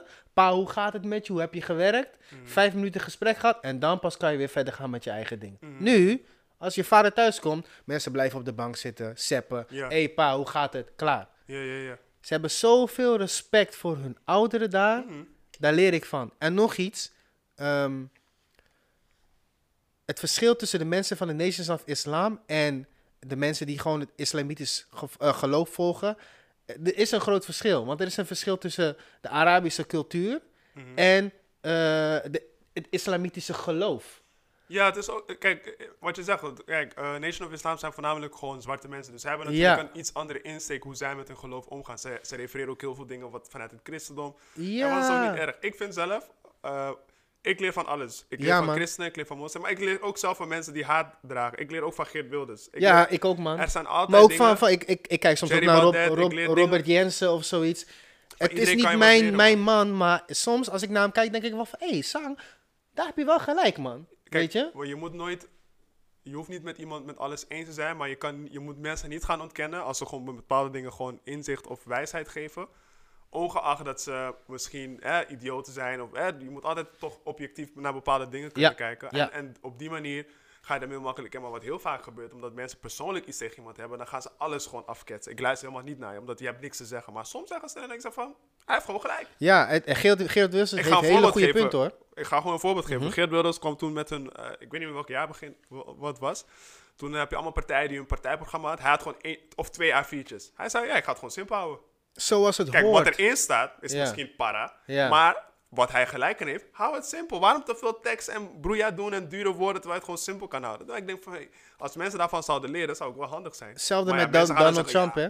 Mensen zeggen, ja, maar Geert Wilders, hij is racist. Ja, minder Ja, Marokkanen. dat is en dat, eh, hij, zijn ook, hij is ook heel vaak racistisch geweest. En ik ben helemaal geen fan van die guy, totaal niet. Maar je kan niet ontkennen dat hij ook goede punten heeft. Hetzelfde geldt voor Donald Trump. Heeft ook een aantal goede Zijn- punten. ja. Is niet mijn guy, totaal Nee. niet. Je Totaal niet. zijn, maar je. goede punt ook. Thierry Baudet, wat je ook al zegt, Ja, heeft, heeft ook goede Je punten. moet altijd van. De, de, de goede punten die iemand heeft. Jij moet, ongeacht hoe slecht iemand is, zal je moeten kijken, wat zijn eventueel de bepaalde eigenschappen waar je ervan uit kan leren. Want hoe je het draait of verkeerd, ze doen wel iets op een bepaalde manier dat ze bijvoorbeeld mensen naar hun toe trekken of hè, dingen kunnen organiseren. Dus wat kan ik daaruit halen dat, hè, wat, waar, waar, wat, eh, wat ik ook zelf kan gebruiken. Ja. Alleen, eh, je moet er niet alleen, dat haalt niet weg dat ze natuurlijk hun dingen doen die niet goed zijn. Maar het is gewoon, je moet altijd persoonlijk kijken, wat kan ik eruit halen waar ik van kan leren en toe kan passen in mijn dagelijks leven. Om dan weer te komen van, wat ga ik vandaag doen om bij te dragen aan de maatschappij. Of in dit geval, de emancipatie van de groep waar ik tot toe behoor. Maar, maar stem jij? 100%. Iedereen zou moeten stemmen. Hé, hey, ik stem. Ik heb nog nooit gestemd, Kijk, man. dat is, dit is, eh, En dat- ik ben 30 bijna. Nee, laat me, het, laat me het anders insteken. We zitten nu in een andere soort politieke cultuur dan een aantal jaar geleden. Dus dat wil zeggen dat er zijn nu een aantal nieuwe partijen bijgekomen Mhm. eh, waarop je kan stemmen die wel een andere insteek hebben dan dat we alle jaren hebben gezien. Dus ik snap dat mensen zeggen ik stem niet, maar op de fase waar we nu in zitten, want ik zat daar ook, ja, ik hoef niet te stemmen, want we kennen al die dingen, van stemmen heeft geen zin. Maar stemmen heeft wel zin. en, Ik, en eh, alles, ja. Ze tellen die stemmen niet echt. Ja, ja, ja. het, is al, ja, het is al bepaald wie gaat winnen. Maar ik heb eh, een, een campagneperiode mogen meemaken bij Denk. Mhm. Eh, want dat is de partij waar ik nu eh, af en toe mijn- tijd aan eh, investeer. Gikkels zit ook daarin, toch? Yes. Ja, ja, ja. Hij is, hij is, on- ondertussen is hij provinciale staten lid geworden. Dat Oké. is gebeurd omdat mensen zijn gaan stemmen. Dat is niet gebeurd omdat hij iets... oké. Mensen zijn gaan stemmen, mensen zijn de tellen gaan stemmen. En nadat de, de, de stemmen zijn geteld, is er genoeg eh, eh, binnengehaald dat hij dus naar binnen kan gaan zitten. En dat, Mhm.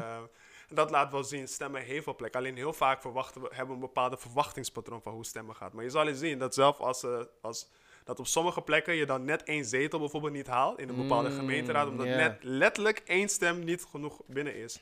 Dus ik zeg tegen mensen, ga stemmen, want als je niet stemt ben je altijd nadelig.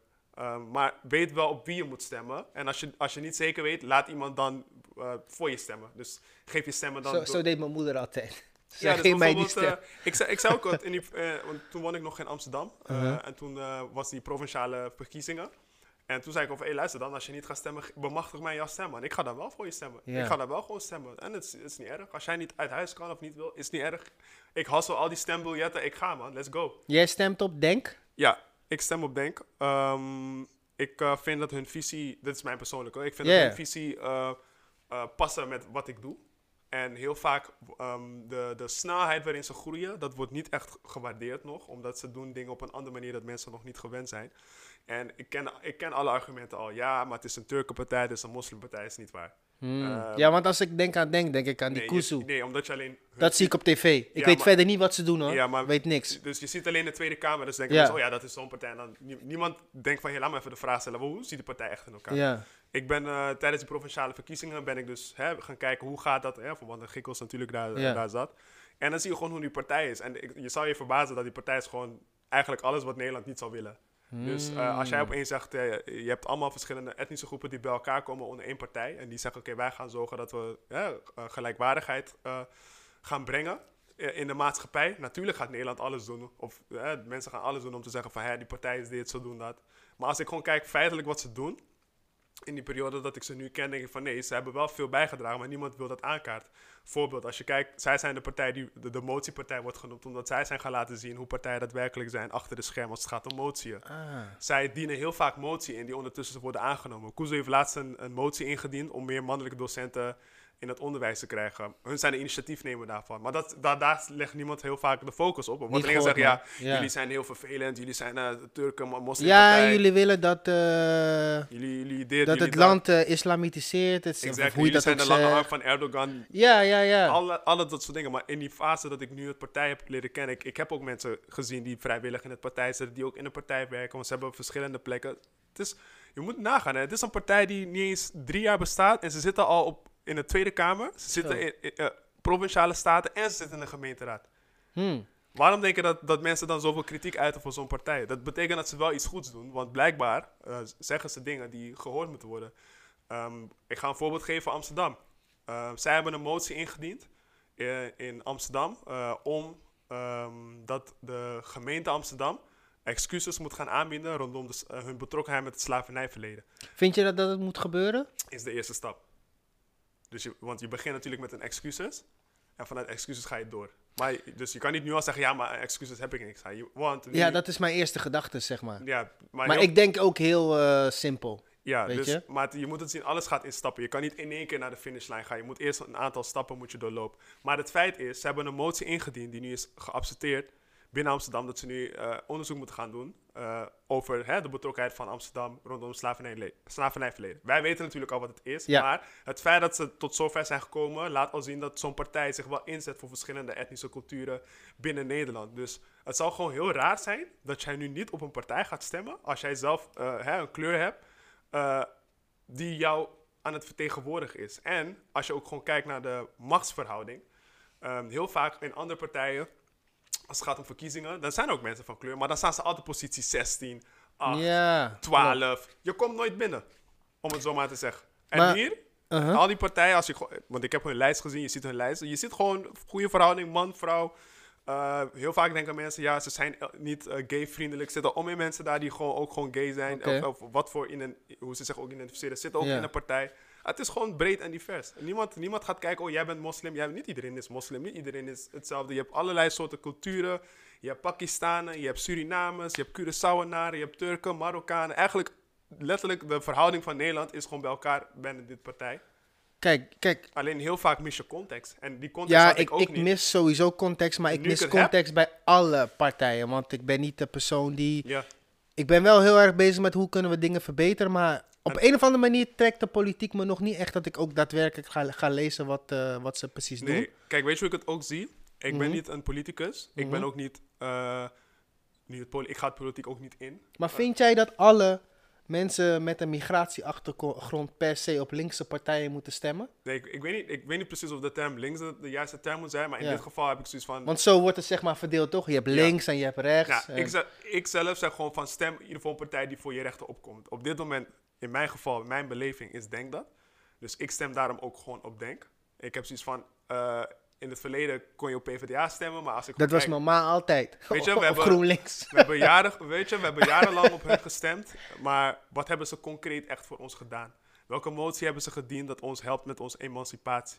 Maar En- ben je dan weer niet, advocaat Mhm. van de duivel hè, Mhm. maar ben je dan weer niet bezig met, eh, met het verdelen van het land? Van wij staan aan deze kant, jullie staan aan die andere kant? Nee, als jij op PvdA wil stemmen, doe je ding. Ik zeg alleen... en wat vind je bijvoorbeeld van een Surinamer die op de VVD stemt of zoiets? Of op, eh, op de PVV? Again, ik kijk gewoon welke motie heb jij gedaan dat betrekking heeft tot de groep waar je bij hoort. Dus als jij zegt, jij wilt VVD stemmen, Maar zijn do you.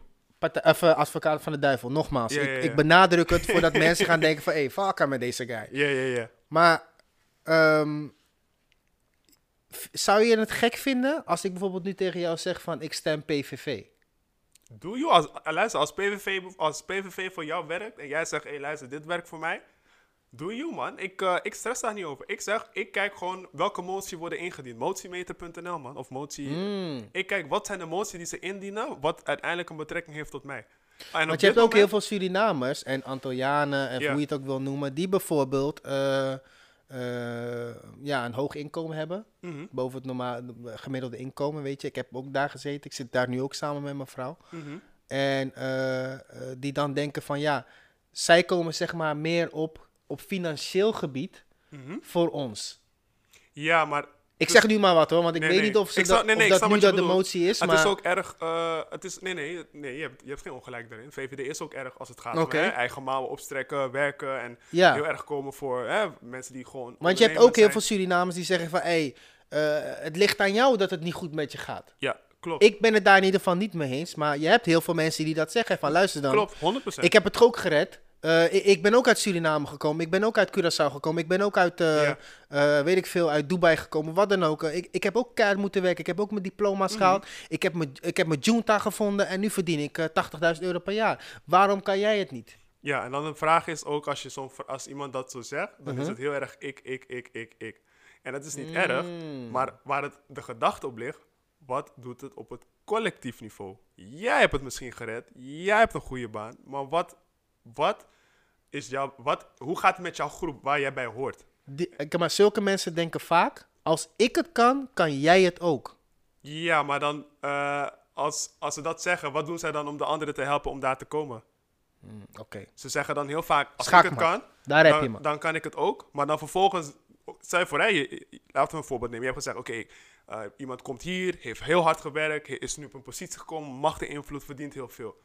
Wat doe je dan om terug te geven aan je gemeenschap, om te helpen waar het tot verder kan? Ik heb niet gezegd, je moet al je geld pakken en iedereen geven, want dat is ook para. Ja, nee, maar op jouw manier, hoe jij wat het kan doe doen, jij wat jij me wat net hebt gezegd. Want Ja. jij hebt het misschien goed, maar heel veel anderen hebben het nog niet goed. Maar ben je verplicht om, eh, om eh, terug te geven?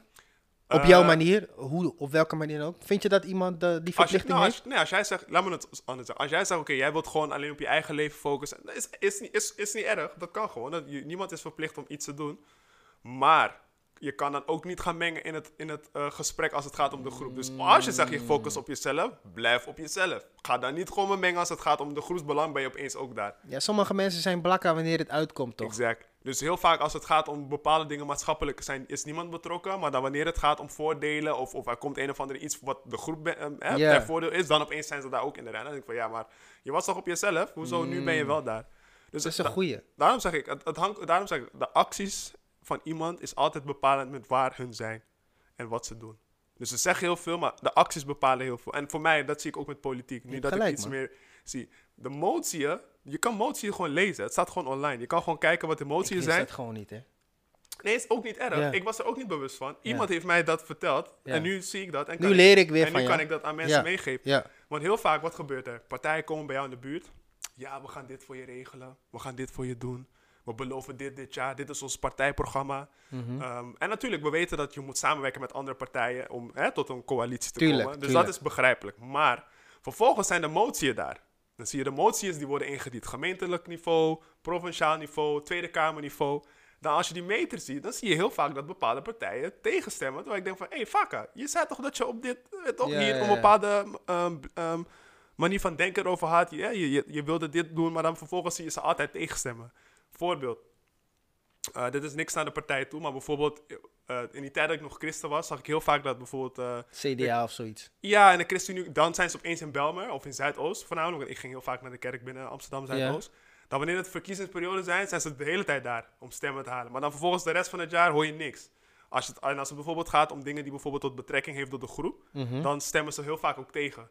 Dus bijvoorbeeld de, de excuses voor slavernijverleden, excuses daarvoor. Nu zijn ze tot een akkoord gekomen. In het verleden heb ik gezien dat sommige partijen gewoon tegenstemmen die dan wel zeggen, ja, we staan ook voor jullie, bla, maar omdat ze alleen maar stemmen nodig hebben. Oké, laten we eventjes daarop eh, ingaan. De excuses, hè? Mhm. Waarom vind jij dat Amsterdam een excuses moet aanbieden aan eh, de donkere gemeenschap voor de slavernij? Want de mensen die er nu zitten, de, de, de blanke mensen die nu leven, Mhm. die waren toen niet daar. Die hebben niks te maken met, of tenminste, die hebben weinig invloed gehad op dat wij slaven zijn geweest destijds, of Klopt. onze voorouders. Toch? Ehm, nee, klopt. Dat is het argument die ze gebruiken, maar ze profiteren wel daarvan. Want die, al die welvaart die is opge- opgezet door onze voorouders, daar profiteren zij tot de dag van vandaag. Of het nou letterlijk geld is, of vastgoed, Mhm. of, eh, of, of kunst, of, of, of, eh, of land. Dat zijn allemaal dingen die ze, die ze gewoon, eh, ja, waarvan ze hebben gewoon geprofiteerd. Dus ja, cool, jij was daar niet, maar je profiteert wel wat je voorouders hebben gedaan. Net zoals wij eh onderlijden wat, waar onze voorouders hebben onderlijden. Dus dat wij moeten lijden onder, hè, dat we niet eh, nog op de positie zijn waar we moeten zijn. Dus het is een en-en. Denk je dat wij echt een achterstand hebben wat betreft de blanke mensen? Of witte mensen? Ik ja, zeg elke keer blank, moet wit ehm, zeggen. Op bepaalde plekken wel en op Mhm. bepaalde plekken niet. Het hangt ervan waar je het wil zoeken. Dus het is, het is net als je zegt eh, de privilege card. Toch hebben wij privilege of niet? Bestaat white privilege? Zeker weten. Systematisch wel. Er, er, er is zeg maar nu een, eh, een soort van eh, YouTube-sensatie gaande. Mhm. Twee Hindustanen. Ik ben even vergeten. Mhm. Uh, Up Network. Up Network. ja.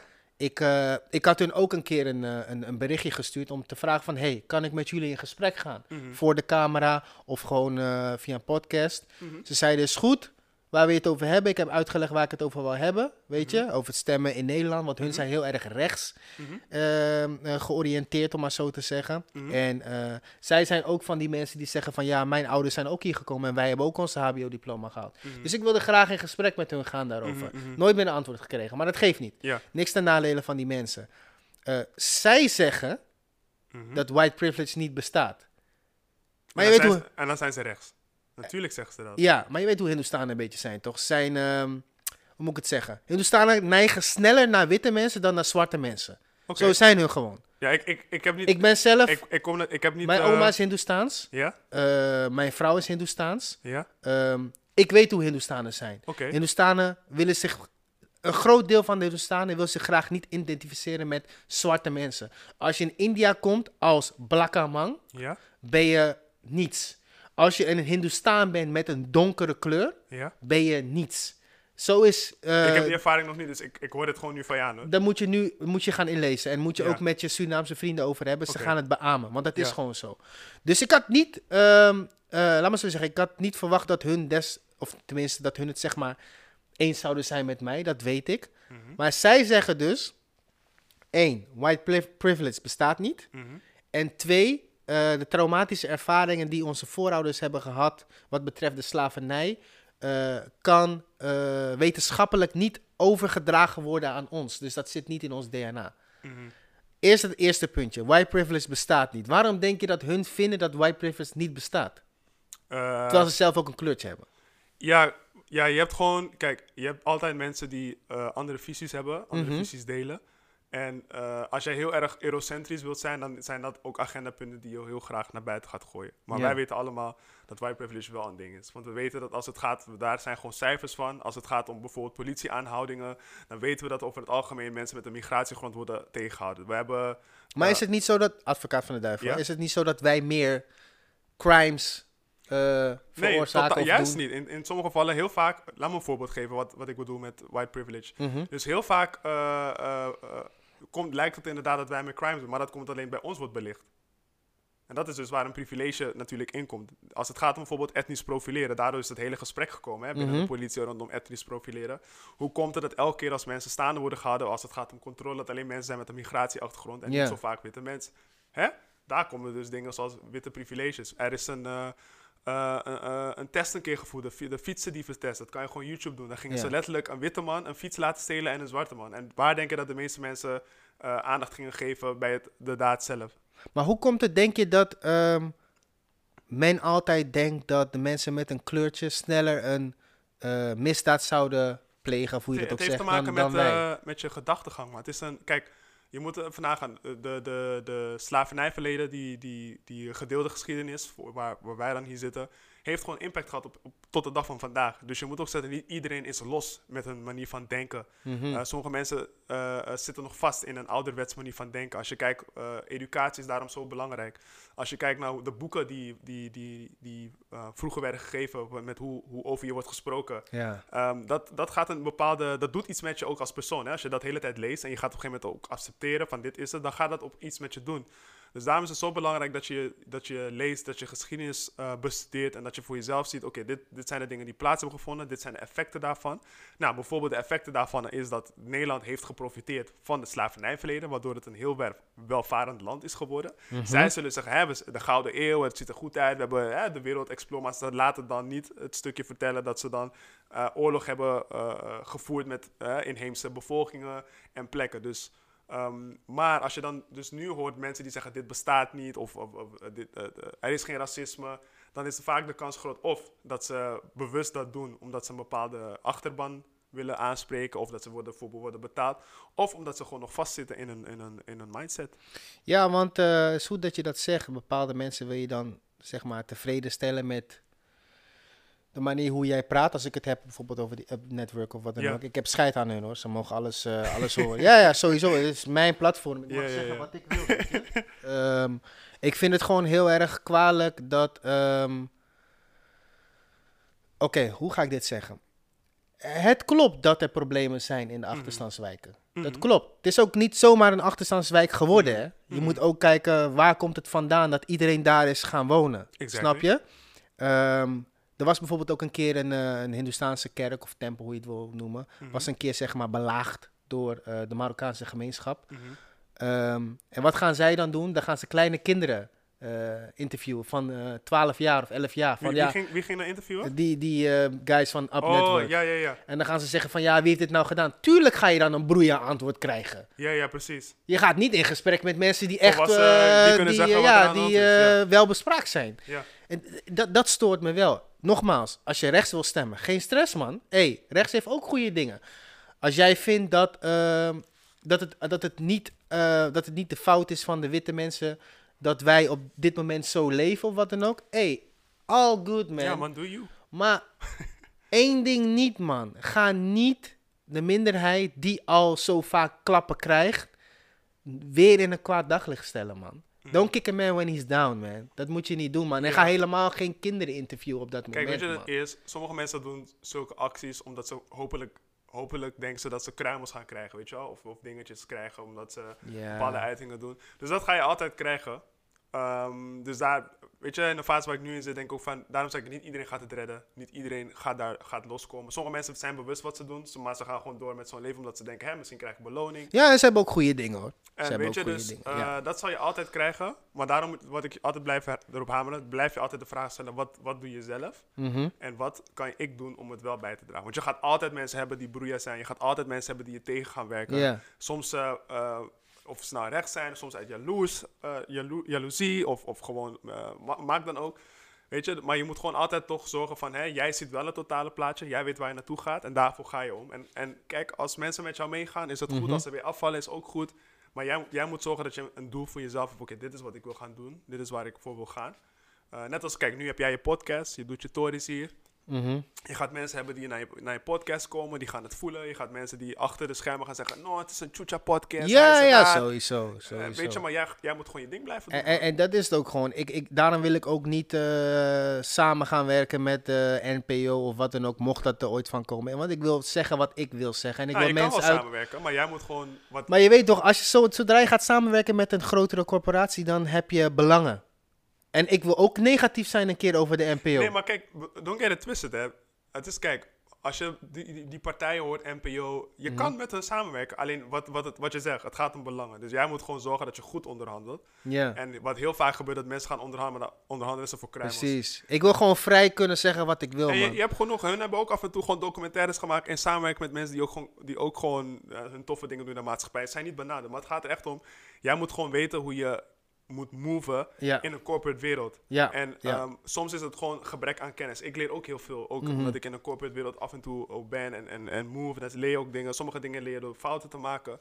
Maar je kan wel met hen samenwerken. Kijk, je moet het zo zien. Als zij de platform zijn, als zij bijvoorbeeld op dat moment de platform zijn of de partner zijn die jou kan helpen om jouw doel te behalen, dan why the fuck zou je niet met hen werken? dat is wel Het zo. enige man. wat jij moet doen, jij moet zorgen dat je je doel behaalt. Maar niet dat je ondertussen, weet je, eh, gekke dingen gaat doen. Nee, man. Want je kan het gewoon doen. Luister, als ik nu een project wil doen, dit is een praktisch voorbeeld, dat heb ik ook gekregen. Ehm, ik ga die naam niet noemen om misverstand te voorkomen. ja, zeker. Maar er was een, eh, in Rotterdam was er een periode dat, er, eh, dat, dat men zogenaamd last had van, eh, van hangjongeren. Dus om het zo maar te zeggen. Nou was er een, eh, een partij die zei van, hè, eh, wij willen best wel wat doen. En ze zochten mensen om hun te helpen, financieel ook, om te zeggen, hey, kunnen we wat doen om wat jullie zeggen, de hangjongeren aan te pakken. Vervolgens, de enige partij die naar voren kwam, was een best wel rechtsdenkende partij. Die zegt, luister, wij geven jullie geld, als jullie maar die jongens gewoon van de straat, want wij willen ze niet zien. Dan kan je twee dingen zeggen. Oké, jullie zijn rechts, of jullie denken, jullie, jullie hebben wat, eh, wat issues en zo. Maar als hun hun geld geven om die jongen van de straat te halen, jij kan met dat geld hun van de straat halen, waardoor hun leven ook gewoon vooruit gaat. Waarom zou je dat dan niet doen? Ja. Want je doel is uiteindelijk die jongens van de straat halen. Of, of die persoon aan jou geld geeft, of die persoon geld. Kijk, het- natuurlijk zijn er wel dingen zoals, hè, wat is de origine van het geld? Maar, Ja, ja, ja. ja. maar dat in, is in misschien sommige gevallen, waar voor, het is gewoon legit geld. Ja. Waarom zou je dat niet doen? Je, ik, ik, eh, zoals ik al zei, het heeft weer te maken met wat is je doel? En op dat moment moet je objectief naar iets kunnen kijken. Er zijn twee partijen die hebben allebei belang. Het belang van die partij was, ik wil die jongeren niet op straat hebben. Jij hebt ook een belang, je wil die jongeren ook niet op straat hebben. ja, precies. Nou zijn er twee mensen die eigenlijk over het algemeen ideologisch niet met elkaar eens zijn, maar Mhm. ze hebben wel hetzelfde doel. Ja, dat, dat, dat, dat is een goeie. Dus een voorbeeld, ik ga hem nog dichterbij trekken. Uh-huh. We kennen Marcus Garvey. Ja. Marcus Garvey met zijn eh, RBG-flag, Mhm. rood, zwart, groen, eh, wilde een Pan-African movement doen. Mhm. Dezelfde Marcus Garvey zat ook met de KKK aan tafel. Dus ze hadden hetzelfde doel. In de zin van de KKK of eh, hè, mensen die wit extremistisch waren, Mhm. die zeiden van hey luister, we don't want you, we willen een segregated station. Of een, een manier, we willen niet met jullie wonen, Jim Crow. Mhm. Marcus Garvey zei ja, is cool, laten we iets kunnen fixen man. Ze hebben onder, onderhandeld van wat kunnen we doen, dat wij op onze eigen eiland gaan wonen en jullie wonen gewoon op jullie eigen tooi. Mm. Dan kan je wel zeggen, oké, hoezo heeft hij met hem gezeten? Kan niet, maar het doel was hetzelfde. Jij wil niet met mij wonen, ik wil ook niet met jou wonen. Wat kunnen we doen om dat te bewerkstelligen? Denk je dat dat een eh, goede oplossing zou zijn in de toekomst? Ik dat denk we niet. weer gescheiden gaan? Nee, kijk, eh, wonen? als het, als het eh, een oplossing was, dan zou het hebben al plaatsgevonden. we, we gaan, je gaat niet van elkaar kunnen ontkomen, want we, we leven nu in een divers land die heel erg... eh, Ja, is echt- je maar, kan- de- maar als je kijkt naar de wereld bijvoorbeeld, het klinkt heel gek hoor, maar als ik bijvoorbeeld zeg, alle mensen met een kleurtje gaan naar links, alle mensen zonder kleurtje gaan naar rechts. Denk je dat, dat, eh, dat het dan een man. betere wereld zou zijn? Nee, want je hebt, je hebt al, we zijn al gewoon met, we zijn altijd, we zijn altijd eh, gemixt geweest met hoe we zijn. Ja, je, precies. Je hebt altijd verschillende buren gehad, buurlanden. Ja. Dus je kan niet zeggen, we- gaan in, want je hebt elkaar allemaal nodig. Want de ene persoon heeft iets waar jij weer wat van aan hebt, de andere heeft weer dat. Dus je moet gewoon met elkaar eh, omgaan en leren leven. Het is juist verdeel en heers om te zeggen, oké, alleen jullie gaan naar links en jullie gaan naar rechts. Dat, we hebben gezien wat voor schade dat tot nu toe heeft, heeft gebracht. Dus je bent niet tegen mixed couples of zoiets. Nee man, het is, eh, als jij, als jij eh, een mixed couple wil zijn... eh, En dan heb ik het puur over een zwart persoon met een wit persoon. Niet een zwart persoon met een, ja. met een iemand uit, uit Marokko of wat dan ook. Maar echt zwart en wit. Dus Caucasian, Ja, black. ja, kijk, ik denk dat het gewoon verschillend is. Want kijk, als jij een mixed couple bent, is dat gewoon prima. Weet je, niemand, niemand gaat zeggen van waar, waar je niet verliefd mag zijn of waar je een partner. Maar er zijn wel kanttekeningen. Dus jij moet dan wel snappen, als jij een mixed couple bent, dan ga je niet het recht hebben om over alles te praten. Kan je pro-black zijn en met een blanke vrouw gaan? Eh, dat is een vraag die heel vaak mensen stellen. Ja, Eh, ik, ik ook. Ik heb zelf geen blanke vrouw, maar ik Kijk, vraag me dat wel af De- of dat kan. Het is altijd raar dat altijd die vraag de hele tijd bij ons ligt. En dat niemand Ja. die vraag stelt bij anderen. Kijk, wat ik zelf... Dit is dan... Again, dit zijn mijn eigen, mijn eigen woorden dan. Ehm, als je zegt je bent pro... Dan betekent dat je altijd als eerst... eh, hoe heet het? Voor je eigen mensen. Voor je eigen mensen gaan. En partnerkeuze is daar ook een deel van. Maar jouw partner kan Ja. ook zeg maar blank zijn en pro-black. Dat ze eigenlijk... Je hebt zeg maar... ehm, dat, dat, dat verhaal hoorde ik laatst. eh, Bij de Breakfast Club. Mhm. Ja. Eh, Killer Mike. Je kent Killer Mike toch? Ja, ja. Hij was daar ook en ehm, hij had er ook over van... Hey, mijn ouders zeiden altijd van... Hey, nee. Ik wil dat je gewoon met een eh, zwart persoon thuiskomt. Mhm. Omdat ik gewoon onze cultuur in leven wil houden. Mhm. Toen legde hij uit dat zijn zus, bijvoorbeeld, volgens mij, of zijn nicht, gaat met een blanke man. Maar, maar die blanke guy Mhm. vecht even hard voor zwarte rechten Mhm. als Killer Mike zelf. Mhm. Dus dan vindt hij het niet gek. Ja, maar er zijn wel kanttekeningen. Dus, ehm, daarom zeg ik, ehm, als het gaat om die pro-black, kan je zeggen, ja, je gaat altijd eerst hè, voor, voor, voor, je zet altijd eerst je, je, je, je, je blackness als eerst. Mhm. Daar geldt partnerkeuze ook. Maar als jij zegt, je hebt een wit persoon als partner, is niet erg. We Mhm. gaan niet zeggen van, hé, hey, je, mag, je mag niet meer met ons chillen, is niet erg. Maar je hebt wel nog steeds kanttekening. Dat betekent, een persoon, als jij bijvoorbeeld een witte partner hebt, die persoon kan dan bijvoorbeeld zich inzetten voor, eh, voor, voor de zwarte gemeenschap. Dat is gewoon prima, kan je gewoon doen. Niemand heeft daar wat tegen. Maar je, je, je hebt wel nog steeds profijt aan bijvoorbeeld dingen zoals een white privilege. Maar dat zijn wel dingen die, waarvan je wel van bewust moet zijn dat dat ook plaatsvindt. En als je Dus nou als- gaat met een Marokkaanse persoon? eh er zijn er ook weer dingen die kunnen plaatsvinden. Want kijk, elk, als jij sowieso met iemand gaat die niet jouw ras is, zijn er Mhm. altijd meteen verschillende dingen die gebeuren. Zeker. Laten we, kijk, als je al begint met intercultureel is al een, een laag. Dat is Ja. bijvoorbeeld, als je bijvoorbeeld, ik als Curaçaoenaar gaat bijvoorbeeld met iemand vanuit Afrika nu. Ja. Daar of al- Surinamer? Ja, maar, nee, maar waarom ik daar iets meer nadruk op leg, Mhm. omdat eh, daar, het is een heel anders, zeg maar, eh, Surinamers en uh, Curaçaonaren liggen best wel heel dicht bij elkaar. Ja, die hebben heel veel gelijkenissen. Ja. Dus heel veel dingen zijn gelijk. Maar als ik bijvoorbeeld nu met iemand ga trouwen, helemaal uit. eh, uit Papua Nieuw-Guinea? Ja, dat, Ja. eh, we zijn allebei misschien zwart. Maar cultureel is het zo verschillend met hoe we Ja. zijn opgegroeid en dingen die we voeren. Dat wil niet meteen zeggen dat het. Weet, je, dat, is, dat is al een heel groot verschil op zichzelf. Ja. Nou, neem dat sowieso en dan ga je nog eens buiten je ras. Dat geeft al meteen een hele andere soort dynamiek. Dus het is heel moeilijk om steeds te zeggen: ja, iemand is niet pro-black omdat hij niet met een partner is. Eh, je, kan, je kan die term niet gooien omdat het, er zitten meer lagen. Het is, het is gelaagd. Want je hebt ook mensen die zeggen, eh, maar ehm, daar hadden ze dus ook over bij, die, bij, bij dat interview. Eh, je Angela Yee zit ook daar, die dame die daar zit. Mhm. Zij is ehm, half zwart, half Chinees. Mhm. Maar zij identificeert zichzelf gewoon als black. Mhm. Ehm, volgens mij is haar vader Chinees en haar moeder is eh, Afro-Amerikaans.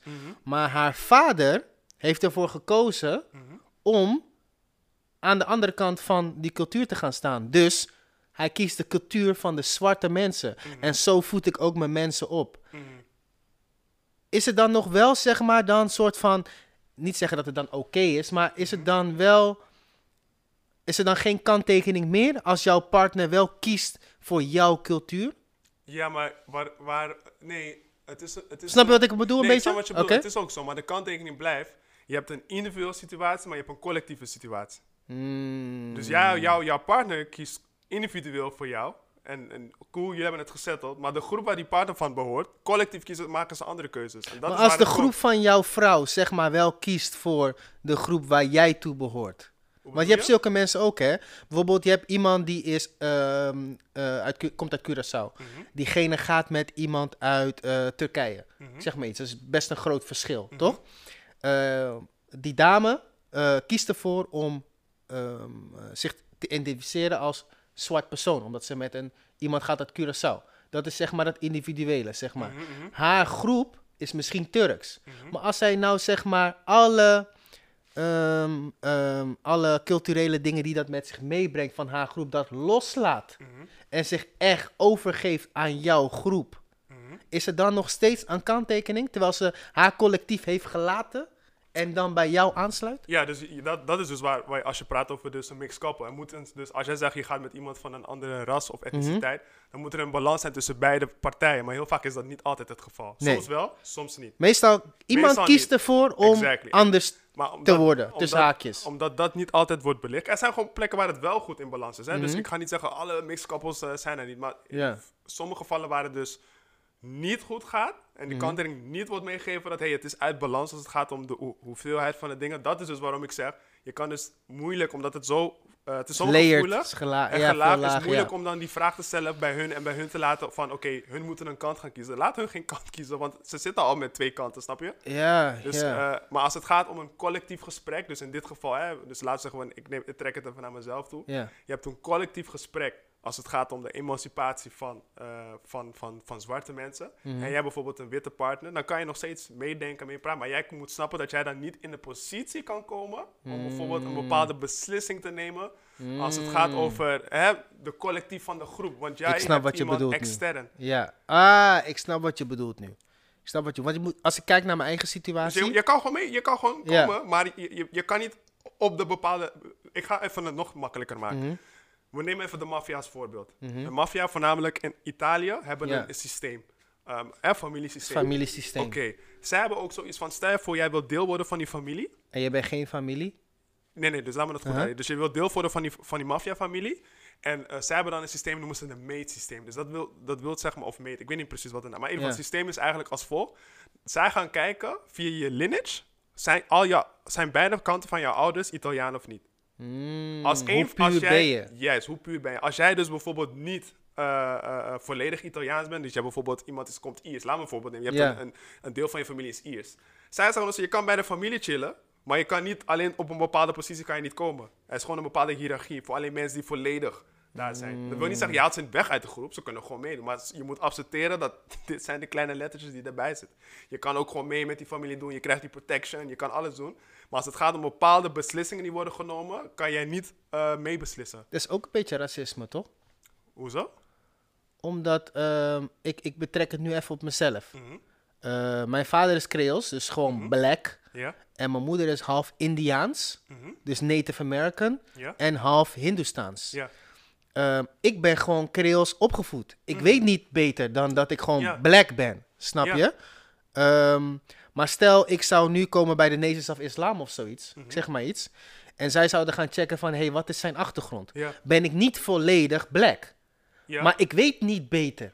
Nee, nee, snap ik. Dus ehm, ik heb zeg maar gewoon dezelfde gedachtes en dezelfde eh, eh, intenties als bijvoorbeeld een Rizza Islam. Is hetzelfde. Mhm. En ook Rizza is gemixt. Kijk naar Sawiri, het is half glad een beetje. Mhm. Snap je? Ehm, waarom zou ik dan niet op die positie kunnen komen als een Farrakhan bijvoorbeeld? En eh, iemand als jij wel. Terwijl ik eigenlijk gewoon niet beter weet dan dat ik hetzelfde ben als jij. Ja. En ik identificeer me ook volledig als jij. Kijk, precies hetzelfde. Het is, het is sowieso, nee, het is sowieso Mhm. eh, lastig. En eh, ik snap ook precies waar je vandaan komt. En Ja. sowieso aan het einde van de dag, weet je, hebben allemaal verschillende achtergronden. ja. Maar het is alleen om bepaalde misverstanden te voorkomen. Mm. Dat je het op die manier die kanttekening doet. En dat wil niet zeggen dat, dat die persoon, eh, dat het gaat over van, eh, eh, je kan zeg maar niet, hoe heet het? Hoe zal ik het Je kan niet groeien op die Je ladder als je minder black Ja, bent. alleen je kan, er, er zijn bepaalde plafonds waar jij gewoon, er zijn bepaalde deuren waar jij dan niet doorheen kan gaan, maar wel op andere deuren kan je dat wel doen. Gewoon puur om de organisatie Dat zo is puur puur mogelijk ter te houden. bevordering Ja. voor de groep zelf om misverstanden te voorkomen. En dat is niet alleen omdat je zegt, oh, we gaan nu mensen uitsluiten, want je kan nog steeds in de groep eh, komen. Maar het is meer, je kijkt naar het belang van het groep en om Mhm. misverstanden te voorkomen. Want hoe je het draait of verkeerd, je hebt wel iemand die extern is. Ja, ja. en het is niet ja. dat je zegt, je gaat er niet van uit, Ja. je, je, je, je zegt niet dat, eh, dat, dat, dat iedereen die extern komt heeft kwade bedoelingen. maar Nee, nee, nee, het nee. is nee. lastig. Als jij zegt, als je de ene toelaat, dan moet je op een gegeven moment iedereen toelaten. Snap je? Ja, en dan wordt weet, het een kraken. ja, wordt het duiventeelt, man. Dan komt En iedereen om dat erbij. te doen, kan- heb je dus zo'n Mm. systeem. Maar dat wil niet zeggen dat je niet eh, kan samenwerken en dat die persoon ook mee kan adviseren en, en zeggen: het gaat alleen over de, de positie die is ingevuld, is alleen iemand. Als het gaat om naar gezicht naar buiten toe, Ja. et cetera, et cetera. Nou, maar dat is, ik, ik vind dat niet slecht of zo, Het is, niet, het is niet raar of zo. Nee, ik vind dat niet slecht. Is? Overal wordt het gedaan. Ja, alleen sowieso. wanneer je kijkt naar de zwarte gemeenschap, opeens heeft iedereen issue en wil Ja. iemand een vraag stellen. Het is niet raar om exclusief te zijn. Hè. Ja, is hetzelfde ook met de muziekwereld hoor. Als je kijkt bijvoorbeeld naar eh, de hip-hop wereld, iedereen is welkom in die wereld. Als je kijkt naar bijvoorbeeld die country music van, de van die witte mensen, we zijn daar niet welkom hoor. Terwijl wij country hebben gefixt. Hè. Snap je? Maar we zijn daar niet welkom. Ja, en het is, dus het is niet, ehm, kijk, het, het, is, het is niet iets raars of zo, dit, dit mechanisme. Het is niet raar om te zeggen dat dit op die manier... Het gebeurt is- eigenlijk overal. dat- maar dat zie je ook, Hindustan ook hoor. maar het is gewoon, het is, een, het is, niet, het is gewoon een natuur, natuurlijk ding, hè, om, Mhm. om, om op die manier te doen. Zo gaan mensen gewoon met elkaar om als groepen. Ja. Ehm, weet je, als je, je ziet toch ook niet een olifant gaan chillen met tijgers? Nee man, nee. Wil Ze kunnen zeggen- misschien wel even... Even, hey, water drinken ergens drink samen. water hier, Ja. jij doet je ding daar, cool. Maar daarna gaan we weer Gaan we onze eigen weg. doen, man. Oké, het is niet, eh, ik, ik denk goed. niet dat mensen het op, op een negatieve wijze moeten doen. Het is gewoon puur, ah, het is gewoon, het werkt niet. Als, je, als jij op, want dan, dan, dan, dan geldt het ook voor heel veel dingen. Daarom heb je gewoon hè, die regels, dingen, Ja. beleid. Als jij zegt, oké, eh, onder de 18 mag niemand alcohol. Dan ga je zeggen, oké, bij deze maak ik een uitzondering. Ja, maar dan moet je bij Mhm. Iedereen op een moment uitzondering ja, maken. ja, ja, ja, Dan, precies. je hebt wel structuur nodig. Nee, dat, dat is goed dat je dat uitlegt. En Want om intenties... ik denk dat heel veel mensen dat als iets negatiefs zien. Ja, maar het gaat om, eh, als je zegt intenties, dat is heel moeilijk. Dat kan verschillen. Maar je hebt, wel- je hebt orde nodig. Je hebt een balans tussen organisch en structuur nodig. En dit Mhm. is gewoon een, een be- beleidsstuk, omdat het gaat over posities en dat soort dingen. En daar heb je gewoon bepaalde regels voor nodig. Daar kan je gewoon niet onderuit. Dan kan iedereen die zegt dat het zo is, Mhm. die liegt, want je doet het ook op een andere wijze. Tuurlijk, Dus je tuurlijk. kan dan niet zeggen dat het hier niet kan. tuurlijk. Is ook hetzelfde met eh, als je naar een restaurant gaat hoor. Als Ja. je naar een Chinees restaurant gaat en je ziet een guy ah, ah, in de keuken staan en eh, hij is Russisch, ga je ook denken van, hé, no, ik ga hier niet jong man. Want Ja, en hun hebben... En hun, Ja, is geen en Chinese het is- En restaurant. het is hun restaurant. Hè? Dus Ja. hun bepalen zelf, oké, die zet ik in de keuken, die zet ik niet in de keuken. Als zij zeggen, oké, luister, wij, wij, wij willen dit, is onze criteria. ja, En ehm, dit is gewoon wat wij vragen van iemand die hier komt werken. Dan is dat gewoon prima. Als zij dan opeens zeggen, oké, dit is een criteria, maar dit keer gaan we een uitzondering maken. En ze gaan het op een gegeven moment met elkaar doen. Dan op een gegeven moment, voor wat heb je die criteria? Mm. Dat is net als met, met, met een- wat je zegt, restaurant. Je hebt een, een een criteria, je, moet, eh, je eten moet vers zijn, je moet niet met bedorven eten gaan. Dan kom je zeggen, ja, maar dit is eh, net op het randje, dit, dit kan op Nee, een man. dag. Nee, Nee, we hebben gezegd, na drie dagen moet je het ja, precies. Dus je, je weet toch, je moet, met beleid moet je niet gaan spelen. En dat geldt ook met andere dingen die je doet. Dat is een goeie. Ik ga die onthouden. Want heel veel mensen denken, eh, belichten dat heel negatief hè. Omdat ze het heel vanuit een emotionele... Ja, van oh, ik word uitgesloten. Eh, Maar ik heb dat helemaal niet, man.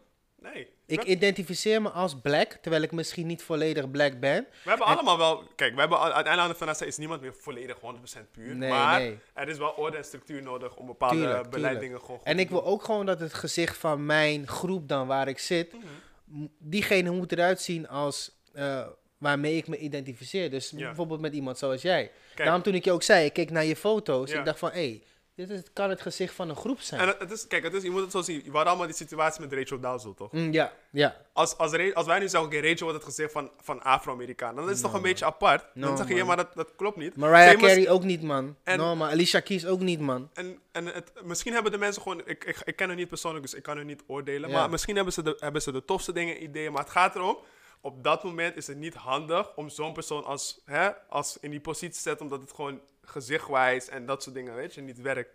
En, eh, maar die persoon kan wel bijvoorbeeld meedenken, adviseren en dat soort dingen. Tot Tuurlijk. Tuurlijk, tuurlijk. En, dat, en, dat, en, en dat, again, het is gewoon normaal, dit gebeurt gewoon overal. Het is niet raar om dat te zeggen. Ik denk omdat mensen vaak niet verder nadenken, omdat het eerste reactie is, dat voelt het heel, oh, dit is heel raar. Terwijl eigenlijk als je van nadenkt, is het gewoon heel normaal dat je dit. Maar heb jij het gevoel dat alle mensen eens zijn? Want dat, dat is ook, zeg maar, die takkie nu die een beetje is... Hé, hey, luister nou, we zijn allemaal hetzelfde. We zijn allemaal één. Iedereen heeft rood bloed. We zijn allemaal We hetzelfde. zijn niet hetzelfde. Dat is toch toch raar? dan als we hetzelfde zijn, we zien al niet eens hetzelfde uit. Dus dat, dat is al sowieso één. Ja. We hebben allemaal verschillen. Dat is normaal dat we verschillen hebben. En is ook goed. Dat je? maakt het ook mooi. Ja, waarom zouden we allemaal hetzelfde willen zijn? Maar het is mensen die gaan zeggen, we hebben allemaal één bloed, zijn mensen die ook altijd problemen wegschuiven. Mm.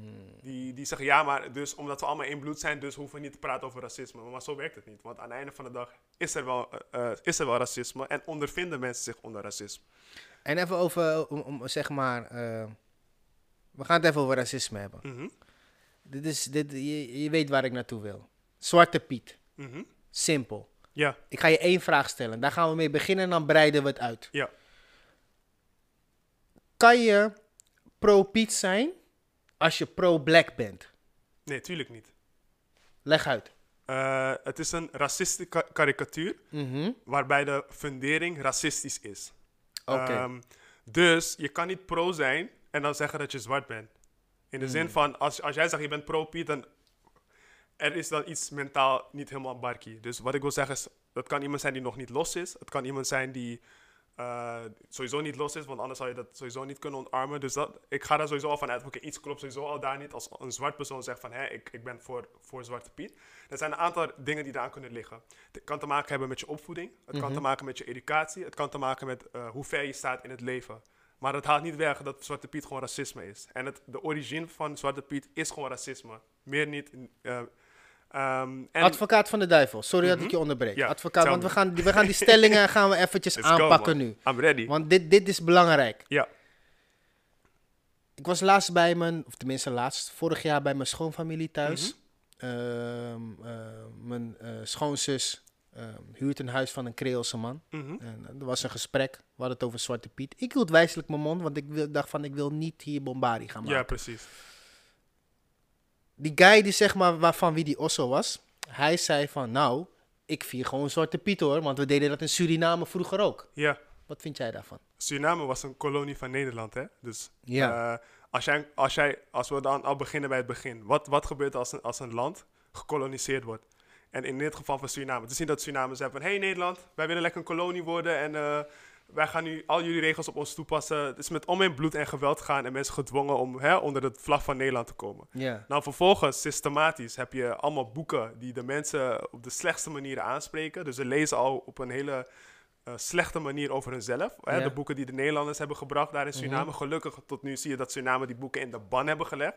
Omdat het kan niet goed zijn dat je boeken schrijft over jezelf, hè, om dat te nemen. Nou, dat heeft ook impact hoe iemand gaat denken. Mhm. Dus als jij zegt, ja, je bent ermee opgegroeid, wil niet zeggen dat waar je mee opgegroeid meteen iets goeds is. Je, hebt, eh, je bent opgegroeid met een slechte gewoonte. Nou, in mijn geval, ik trek het naar mezelf. Ik ben opgegroeid dat ik alles at. Vlees, varken, noem het maar op. Eh, dingen wat echt in, in, in, traditionele Curaçao, Curaçaose keuken bekend is. eh eh pork chop, eh saté Ik patata, al die zeggen. dingen. Maar dat wil niet zeggen, omdat ik ermee ben opgegroeid, dat, ik, dat het niet slecht voor je is. Want die Mhm. dingen zijn, het is gewoon junkfood. Het is niet, eh, je kan het eten, maar het is niet, het is niet van, oh, je- je- als je dit de hele week eet, word ik goed. Nee, je- de kans dat je een hartaanval krijgt, Ja. wordt, wordt vrij groot. Aanzienlijk groter. Ja, dat geldt ook voor dit. Ja, cool, hij is ermee opgegroeid, maar dat betekent dat je misschien een traditie hebt die gewoon een foute origine heeft. Hmm. Want het is, het is geïntroduceerd, deze Zwarte Piet. Het is niet... Tuurlijk, tuurlijk. Daar komen we straks ook nog eens op. ja, Volgende eh, stelling. Ik keek naar eh, m- op YouTube, volgens mij heet het Mhm. De Nieuwe Maan of zoiets. En Ja? eh, er was een guy daar, ehm, ik ben even zijn naam vergeten, maar hij is ook best wel bekend in de voetbalwereld. Hij doet wat sponsorwerk, Mhm. et cetera.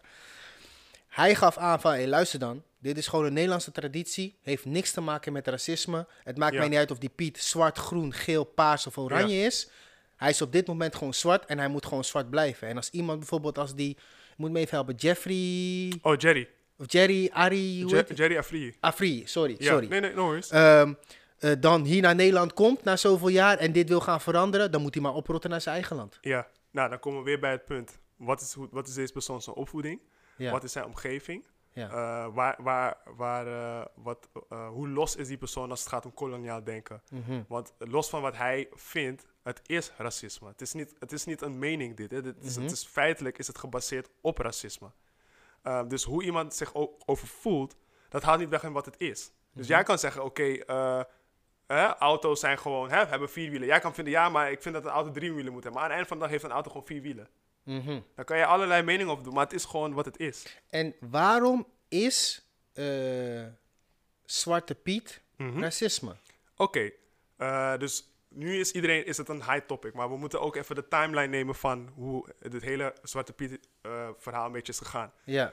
Er zijn natuurlijk verschillende bronnen, en verschillende insteek van hè, hele traditie waar het komt. Hè. De ene zegt het komt uit Turkije, de andere zegt het, het is ook gebaseerd op Krampus, hè, Noorse mythologie. Maar dan zie je ook weer heel veel elementen terugkomen. Wist ik niet eens, man. Ehm, ja, moet je Oké. een keer gaan opzoeken. Maar eh, dus het- je kan zeggen, oké, het is Noors het kan- of het is uit. Turkije. Maar waar het nu op komt is het racisme stukje, het Zwarte. Piet. Het gaat nu specifiek om het karakter Zwarte Piet. Ja, niet over Sinterklaas, gewoon puur over Zwarte Piet. En ook niet over het feest, gewoon over Zwarte Ja. Piet. En dat is het, het, het, het eh, wat ook heel interessant is in iedereen die dit zegt. Ook die voetballer bijvoorbeeld, wat je net aanhaalt. Mhm. of, eh, ze hebben het allemaal dat we het feest willen weghalen. Maar niemand heeft gezegd ze willen het feest weghalen. Ze hebben gezegd we willen van Zwarte Piet af. Oké, dus even om dat duidelijk te maken. Jij wil niet van het feest af. Nee, we, hebben, als je ook gewoon kijkt, alle campagne, er staat specifiek Zwarte Piet is racisme. Dus we willen Zwarte Piet weg hebben. De, ra- de racistische en raciale connotaties die eraan Mhm. toegevoegd zijn, die willen we weg hebben. We willen gewoon ook een feest. Daarom eh, als je gewoon kijkt naar altijd wat ze gezegd hebben, we willen een feest voor ieder kind. Maar ze zeggen nu, kan niet ieder kind ervan profiteren.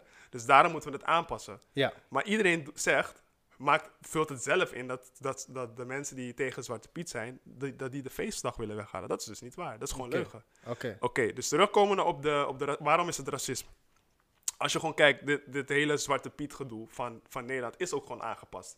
Vroeger liep de Zwarte Piet namelijk met een roe, nu niet meer. Dus daar is al een, een aanpassing op gedaan. Dus- En Piet was wit ook vroeger. ja, zoiets. vroeger als je kijkt Ja. naar de intochten van eh, 1935, ongeveer in Mhm. die periode.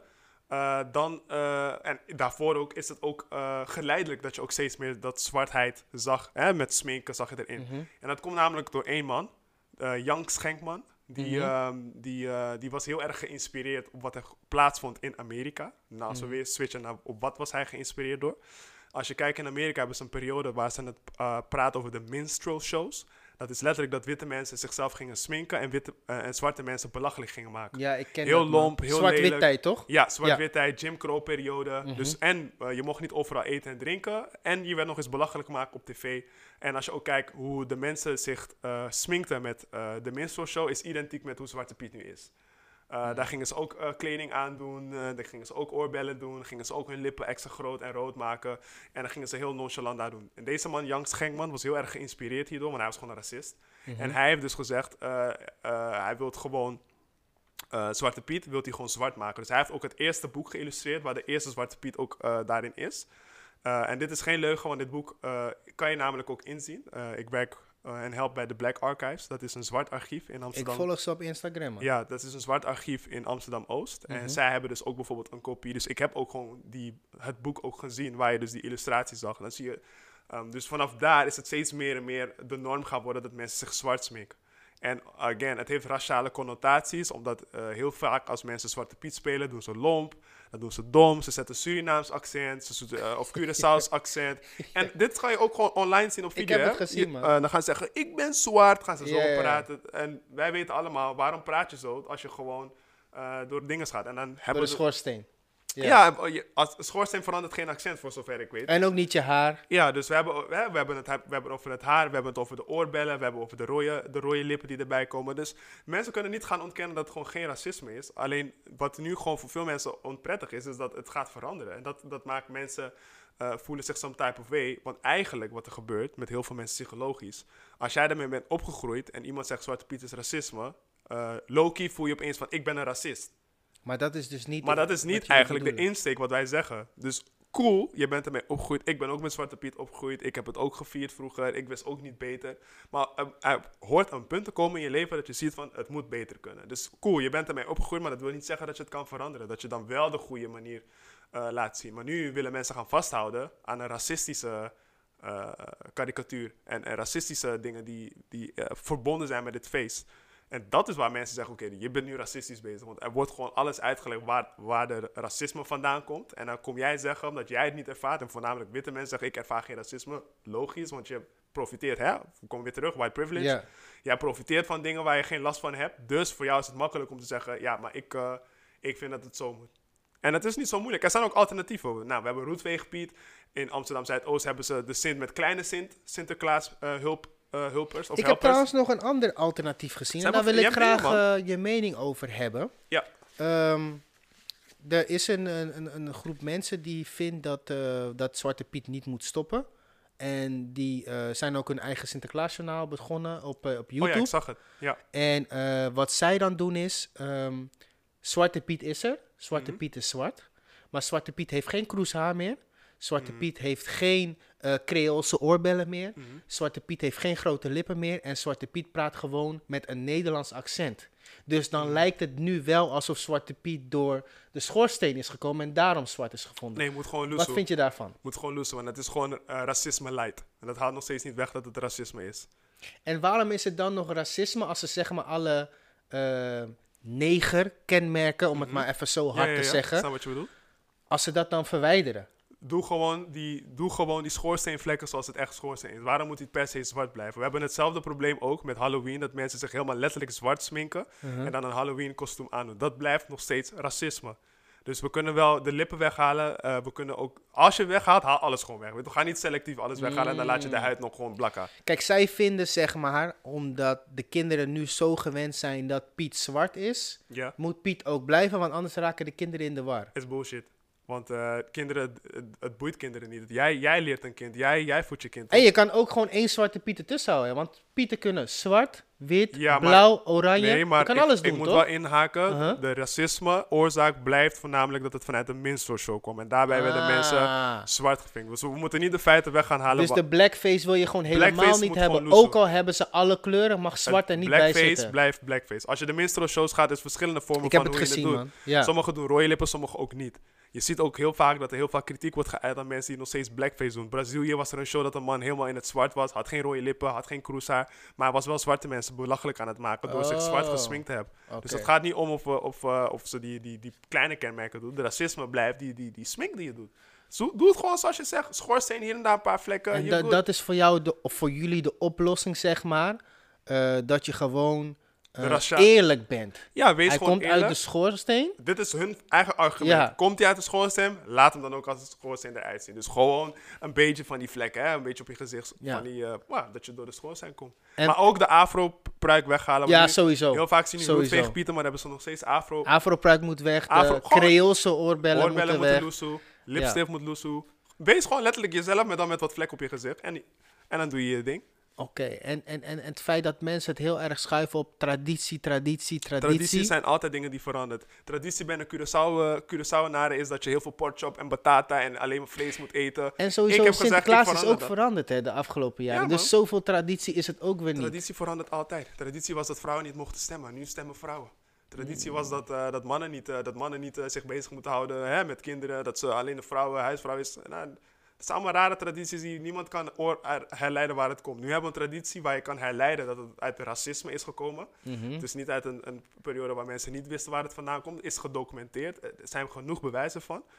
En Als je een feest of een traditie hebt wat gebaseerd is op racisme, dan is er sowieso iets mismatch.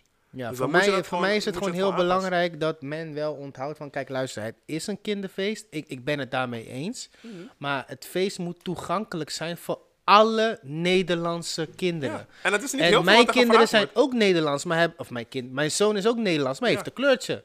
Jouw, jouw kinderen ben ook die- Nederlander. Ja, maar je hebt een kleurtje, dus het moet toegankelijk Ja. zijn voor alle Nederlanders. En, maar we hebben in ons hoofd zo een stereotype Nederlander die blank is, Ja. dus, Dus die dat hebben zegt, er dan ook, geen dat last zegt van. ook veel meer over de pro-Piet mensen dan over de rest. Ik denk dat het veel dieper ligt dan Zwarte Piet zelf. Daar heb ik het laatst ook gehad met een andere, met andere eh, gozer die bij me zat. Het, het ligt dieper dan. Het gaat ook meer dan Piet, hè? Het gaat meer dan Piet. het is niet zozeer dat als... Even voor de duidelijkheid. Als, als Zwarte Piet weggaat, wil, wil niet zeggen dat, het, dat, dat, dat het strijd gestopt is. Hè? Dat, Nee. dat, eh, dat we niet meer doorgaan met kritisch zijn naar Nederland toe. Nederland is doordringd met racisme. En we hebben het ook te maken over institutioneel racisme. Ja. En Zwarte Piet is daar gewoon een symbool van. Dus dat is ook de reden waarom mensen zo hard vasthouden eraan. Want Ja, en voor die mensen die zeg maar pro-Piet zijn, ehm, voor hun gaat het ook dieper dan Piet zelf. Want zij hebben natuurlijk weer het gevoel van, hé, hey, mijn land wordt Ja. afgepakt. En we zien dat mijn mensen veranderen. Mijn mensen zijn niet meer blank met, of wit met blonde Ja. haren. Mijn mensen zijn nu ook zwarte mensen met een afro. Mhm. Je hebt, je hebt gewoon eh, mensen die hier zijn geboren. En hun ouders zijn ook hier geboren. En die zijn black, black. Het zijn gewoon Nederlanders. Ja, zijn ook Nederlanders. En maar mensen vinden dat moeilijk om toe te geven. Ja, ik, dat is... eh, Denk denk- ik. Ja, ik, ik zie mezelf gewoon als een Nederlander. Ik, je, je bent gewoon een Nederlander. Je bent Mhm. hier geboren, je bent hier getogen. Het is ook gewoon jouw land. Je hebt Heb je het gevoel dat mensen jou zien als Nederlander? Nee, maar dat boeit me niet. Hmm. Ik ga echt denken dat ik mag rustig maar wat hun vinden. Mm. Ik ga die shit gewoon ownen, man. Ja. Als jij nou problemen hebt, let's go. Het is Eh. gewoon, eh, het is, het is gewoon, het is ook mijn land. Ik heb ook recht van spreken. En wat, als zij vinden dat, dat is, dat is jouw mening. Maar feitelijk ben ik gewoon een Nederlander. Ja. En, en- wat zijn jouw banden met, eh met Kick-Out Zwarte Piet?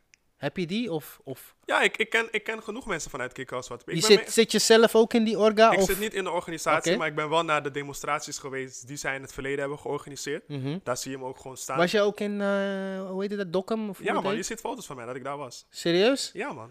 En ehm, Dus niet, niet, advocaat van de duivel even. dus niet, op de, niet op de snelweg, maar toen we teruggingen. Ja. Dus we gingen op een gegeven moment terug. Dus advocaat van de duiveltjes even, eventjes Ja. weer.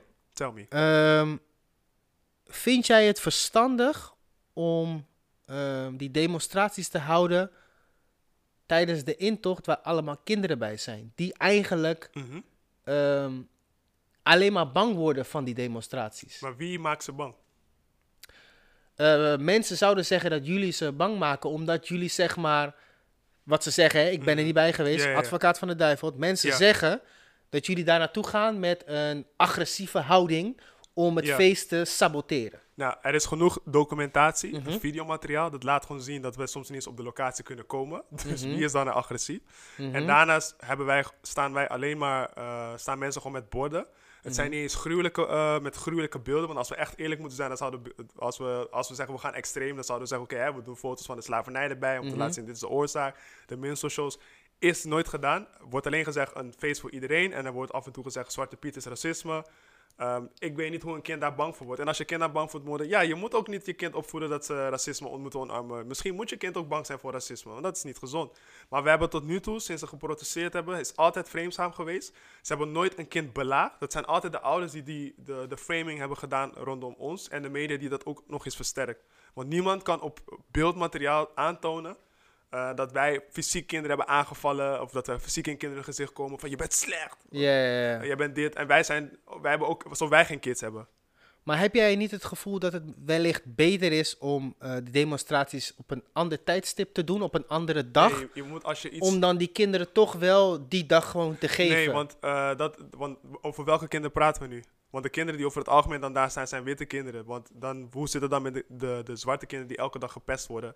Eh, hun stem moet ook gewoon gehoord worden. Dat is ook de reden dat je het doet waar het plaatsvindt. Want je wilt dat het onrecht daar stopt. Je, kan toch, je gaat toch niet... eh, je zit toch ook nu met die natuur eh, eh, klimaatactivisten. Ze gaan toch protesteren op plekken waar die mensen die over beleid gaan van eh, over de natuur, wat dan ook. Je moet het doen waar het, waar het is. Zo is dat altijd door de jaren heen gaan. Je gaat protesteren op de plek waar die tory gaat plaatsvinden. Want wat voor zin heeft het als ik thuis... Ik, stel je voor, je hebt, je hebt een, eh, eh, eh, een voorbeeld van kli- klimaatactivisten. Mhm, Ze gaan de bomen omkappen in Amazone. Dan ga ik thuis op de computer mhm. alleen protesteren. Je wilt ook mensen daar op het Amazonegebied hebben die daar, die mensen gaan zeggen, jullie gaan hier niet, pap, je gaat hier borden, niet hier bij de Amazone. Door de jaren heen zijn allerlei soorten protesten zo gegaan, dus het is effectief. En het feit is dat we zo ver zijn gekomen, is omdat de mensen de straat op zijn gegaan. Is omdat ze zijn gegaan waar de, eh, de, de intocht hebben plaatsgevonden. En nu ziet mensen van, hé, we komen ten einde en dat, dat, dat doet wat met mensen. Maar heb je niet het gevoel dat zeg maar ehm, die demonstraties van jullie Mhm, en ook de demonstraties van eh, Pro-Piet, hè, mhm.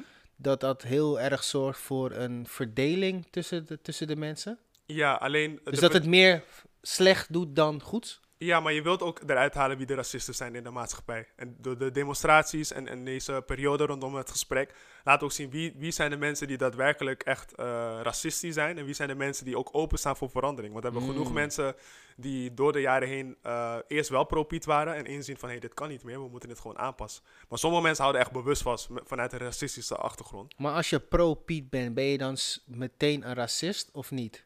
Het hangt ervan af in welke fase je zit. Dus stel je voor, Ja, want je hebt ook die onwetende fase. Je hè? hebt sommige mensen die zijn gewoon ontweten. Daarom geeft, zeg ik ook van, iedereen krijgt de kans. Maar ze, heel vaak ehm, luisteren ze ook niet.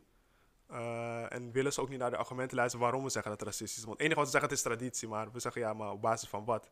En hou je, waarom hou je geen rekening met zwarte kinderen? En heel vaak is het gewoon van ja, fuck die kids. Ja, mensen vinden zeg maar van, ja, jullie zijn hier gekomen of je ouders zijn hier gekomen, dus jij moet je gewoon aanpassen aan, aan hoe wij de dingen doen. En wij hebben scheid aan hoe Amerika over, over ons denkt, want je ziet nu ook Het, eh, het, eh, het maakt veel dingen los, hè. Ik ben geen fan van Kim Kardashian. Maar zelfs Kim Kardashian praat erover. Verschillende rappers praten erover. Ja, nu is het Maar ook in alle, eh, allerlei andere landen, hè. Mensen praten zich... Kijk, het kan niet zo zijn dat overal de hele wereld snapt dat blackface niet een, een normaal iets zou moeten zijn op een nationale feestdag. Hè? Dus dit, we praten niet over individueel of een evenement die iemand zelf doet of een toevallig een tv-show. We praten over het is een nationale feestdag Ja. waarbij de hele, het hele land erachter staat. Eh, Waarom denk je dat Schiphol het niet omarmt? Want Schiphol weet, als wij Zwarte Piet daar zetten, is het meteen een probleem. Dus mensen weten wel dat het niet kan. Ze Oh, weten, de Schiphol... heeft geen Zwarte Piet. Ze gaan het ook niet doen. Want als hun dat doen, broer, weet je wat dat betekent? Als, als alle Ja, artiesten nu man. zeggen: Ik vlieg niet meer via Nederland, ik vlieg via Duitsland. Weet je hoeveel geld dan weggaat? Als het om geld gaat, weet iedereen meteen hoe het laat het is. Ja, maar heb jij het gevoel, of eh, ik zeg wel steeds, heb jij het gevoel, heb je het gevoel, omdat Mhm. ik echt wil checken van hoe jij Mhm. in die tory zit. Ehm, denk jij dat jij, of dat, dat jullie als groep en ook de groep Kick-Out Zwarte Piet, Mhm. ehm, misschien niet eh, de blanken te veel het gevoel geven, of de witte mensen te veel het gevoel geven van, hé, hey, jullie zijn racisten als jullie dit vieren, man. Mhm. Heb je niet het gevoel dat jullie, zeg maar, dat zo overbrengen? Dat is, kijk, wij zijn verantwoordelijk voor wat we zeggen. Hoe jij iets interpreteert en voelt, is niet aan ons. De heftigheid is altijd geweest vanuit de mensen die pro-Piet zijn. Wij hebben tot nu toe altijd vredig gedemonstreerd. Eh, we zijn altijd belaagd. We zijn Mhm. altijd aangevallen. Politie heeft ook nooit altijd geholpen zoals ze moeten doen. Zijn altijd, onze rechten zijn altijd ingenomen, heel vaak. Als we ergens komen om te protesteren. Dus dat zegt denk ik iets meer over, over hoe de klimaat in Nederland is dan over onszelf. Want niemand kan tot nu aantonen dat de, dat, dat de kick-out Zwarte Piet gewelddadig is geweest. We hebben nu hooligans die het oproepen tot geweld. Maar een aantal jaar geleden, niet eens heel lang geleden, was Kick-Out Zwarte Piet in een rapportage gezet als eh, super links extremistisch eh, eh, eh, groepering. Dat bijna op hetzelfde niveau stond als Al-Qaeda. Hoe kan het zijn dat Huh? mensen, ja, dat zijn dingetjes die niet worden meegegeven. Nee. Eh, ze stonden in een rapportage van als hele gevaarlijke groep links extremistisch. En na een proces hebben ze dat als het goed is aangepast. Maar ja, ze krijgen wel die labels. Maar ik weet nog, 2016 zijn wij mee gaan demonstreren. Er waren politici die ons beroepsmilitanten gingen noemen. Alleen omdat we in het zwart gekleed waren. Zo. Maar ik, als ik volgens mij naar een, eh, een rocker evenement ga, Ja. eh, zie ik volgens mij of een gothic evenement ga. Of Spikes, alles. Spikes. eh, soms gaat het niet eens zo heel liefdadig daaraan toe met het podium die worden afgebroken en moshpits. Ja, zieke Mensen die gewond raken. Ja. Nu heb je gewoon een groep die vervolgens nog eens bij een intocht vreedzaam is geweest. Altijd ook is, dat is gewoon te bewijzen, want de documentatie is er. Ja. En dan wordt er nu gedaan alsof hun altijd het probleem zijn geweest. Terwijl je ziet duidelijk gewoon door de jaren heen dat het, dat het is veranderd, het kindervla- kinder, Sinterklaasfeest. ja, want mensen, mensen drukken het altijd op van... Hey, Het is een kinderfeest, het Ja. is een traditie. Zwarte Piet is gewoon zwart. Maar niemand haalt die, die, die beeldmateriaal of de fotosmateriaal vanuit 1935, waarbij je gewoon ziet dat, Kijk, weet je wat het is? Het is, het is ehm, dat de Pieten gewoon... eh, heel erg eh, verdeeld, man. De ene keer hoor ik van... Oké, Zwarte Piet is zwart, want Zwarte Piet komt door de schoorsteen. Mhm. Eh, dan hebben wij als weerwoord bijvoorbeeld... Nou, hoe komt hij dan aan Cruisade en aan, eh, Mhm. aan, aan, aan, aan alles? Oké, dan was Zwarte Piet vroeger eh, eh, wit. En dan leg jij me nu uit van... Het komt uit eh, dat, dat gedoe van Amerika. Mhm. Het, het- er is niet echt een. Of tenminste, heel veel mensen weten nou niet precies waar eh, Zwarte Piet zoals wij hem nu kennen, Mhm. waar dat precies vandaan komt. Dus dat is goed dat je dat zo uitlegt. Mhm. Want het is heel erg onduidelijk voor mensen. De een zegt dit, de ander zegt dat. Kijk, voor mij is het gewoon, voor mij is het heel simpel. Ehm, ten eerste zeg ik altijd, ik ben tegen Zwarte Piet. Mhm. Ik ben gewoon tegen Zwarte Piet. Ik heb ook Zwarte Piet vroeger eh, gevierd. Maar ik heb me altijd niet lekker erbij gevoeld. Mhm. Want mensen kwamen met grapjes eh, en dit en dat. En Ja, plagen, pesten. Ik vond dat niet leuk, man. Ik vond het niet flexie. Mhm. En ook al wordt Piet gezien als een kindervriend. Het maakt niet uit in wat voor vorm hij, zeg maar, ehm, Mhm. Afgebeeld wordt. Het maakt mij niet uit. Het doet mij te veel denken aan, eh, aan de slavernijtijd. Ja. Het doet mij daar gewoon aan denken. Dus het maakt mij niet uit of het een kinderfeest is. Het maakt mij niet uit of het een traditie is. Als jij mij het gevoel geeft dat dingen worden afgebeeld zoals de slavernij. En het lijkt ook daadwerkelijk er zo op. En ik vraag aan de hele wereld ook van, wat vinden jullie ervan? En iedereen zegt van, hé, hey, fucker, wat is dit? Dus de hele klopt- wereld zegt gewoon, wat zijn jullie mee bezig? En Nederland is de enige die zegt van, hm, Bro, ik heb in acht verschillende landen gevoetbald. Ja. Nederland, Duitsland, België, Bulgarije, Roemenië, Canada, Amerika, eh, het Midden-Oosten. Ik ben overal geweest. Elke keer als ik dit feest liet zien, zeiden mensen Van, hé, hey, in jouw konderen. Wat gebeurt daar, man? Snap je? Ja, ja, ja. Maar alle mensen hier zeggen altijd van... wij hebben scheid aan wat de buitenwereld denkt. Exactly. Dit is een Nederlandse traditie. En dat begrijp ik ook wel. Je wil sterk staan voor waar, waar jouw land voor staat. Dus daar heb ik wel respect voor. Mm. Het enige wat ik niet begrijp is, is dat... Ze vasthouden aan die racisme. Ze, vast, ze houden er zo aan vast alsof wij iets van hun afpakken. En als dat er dus dan niet meer is, dan is Nederland niet meer waar, waar Nederland voor stond. En dat is niet zo.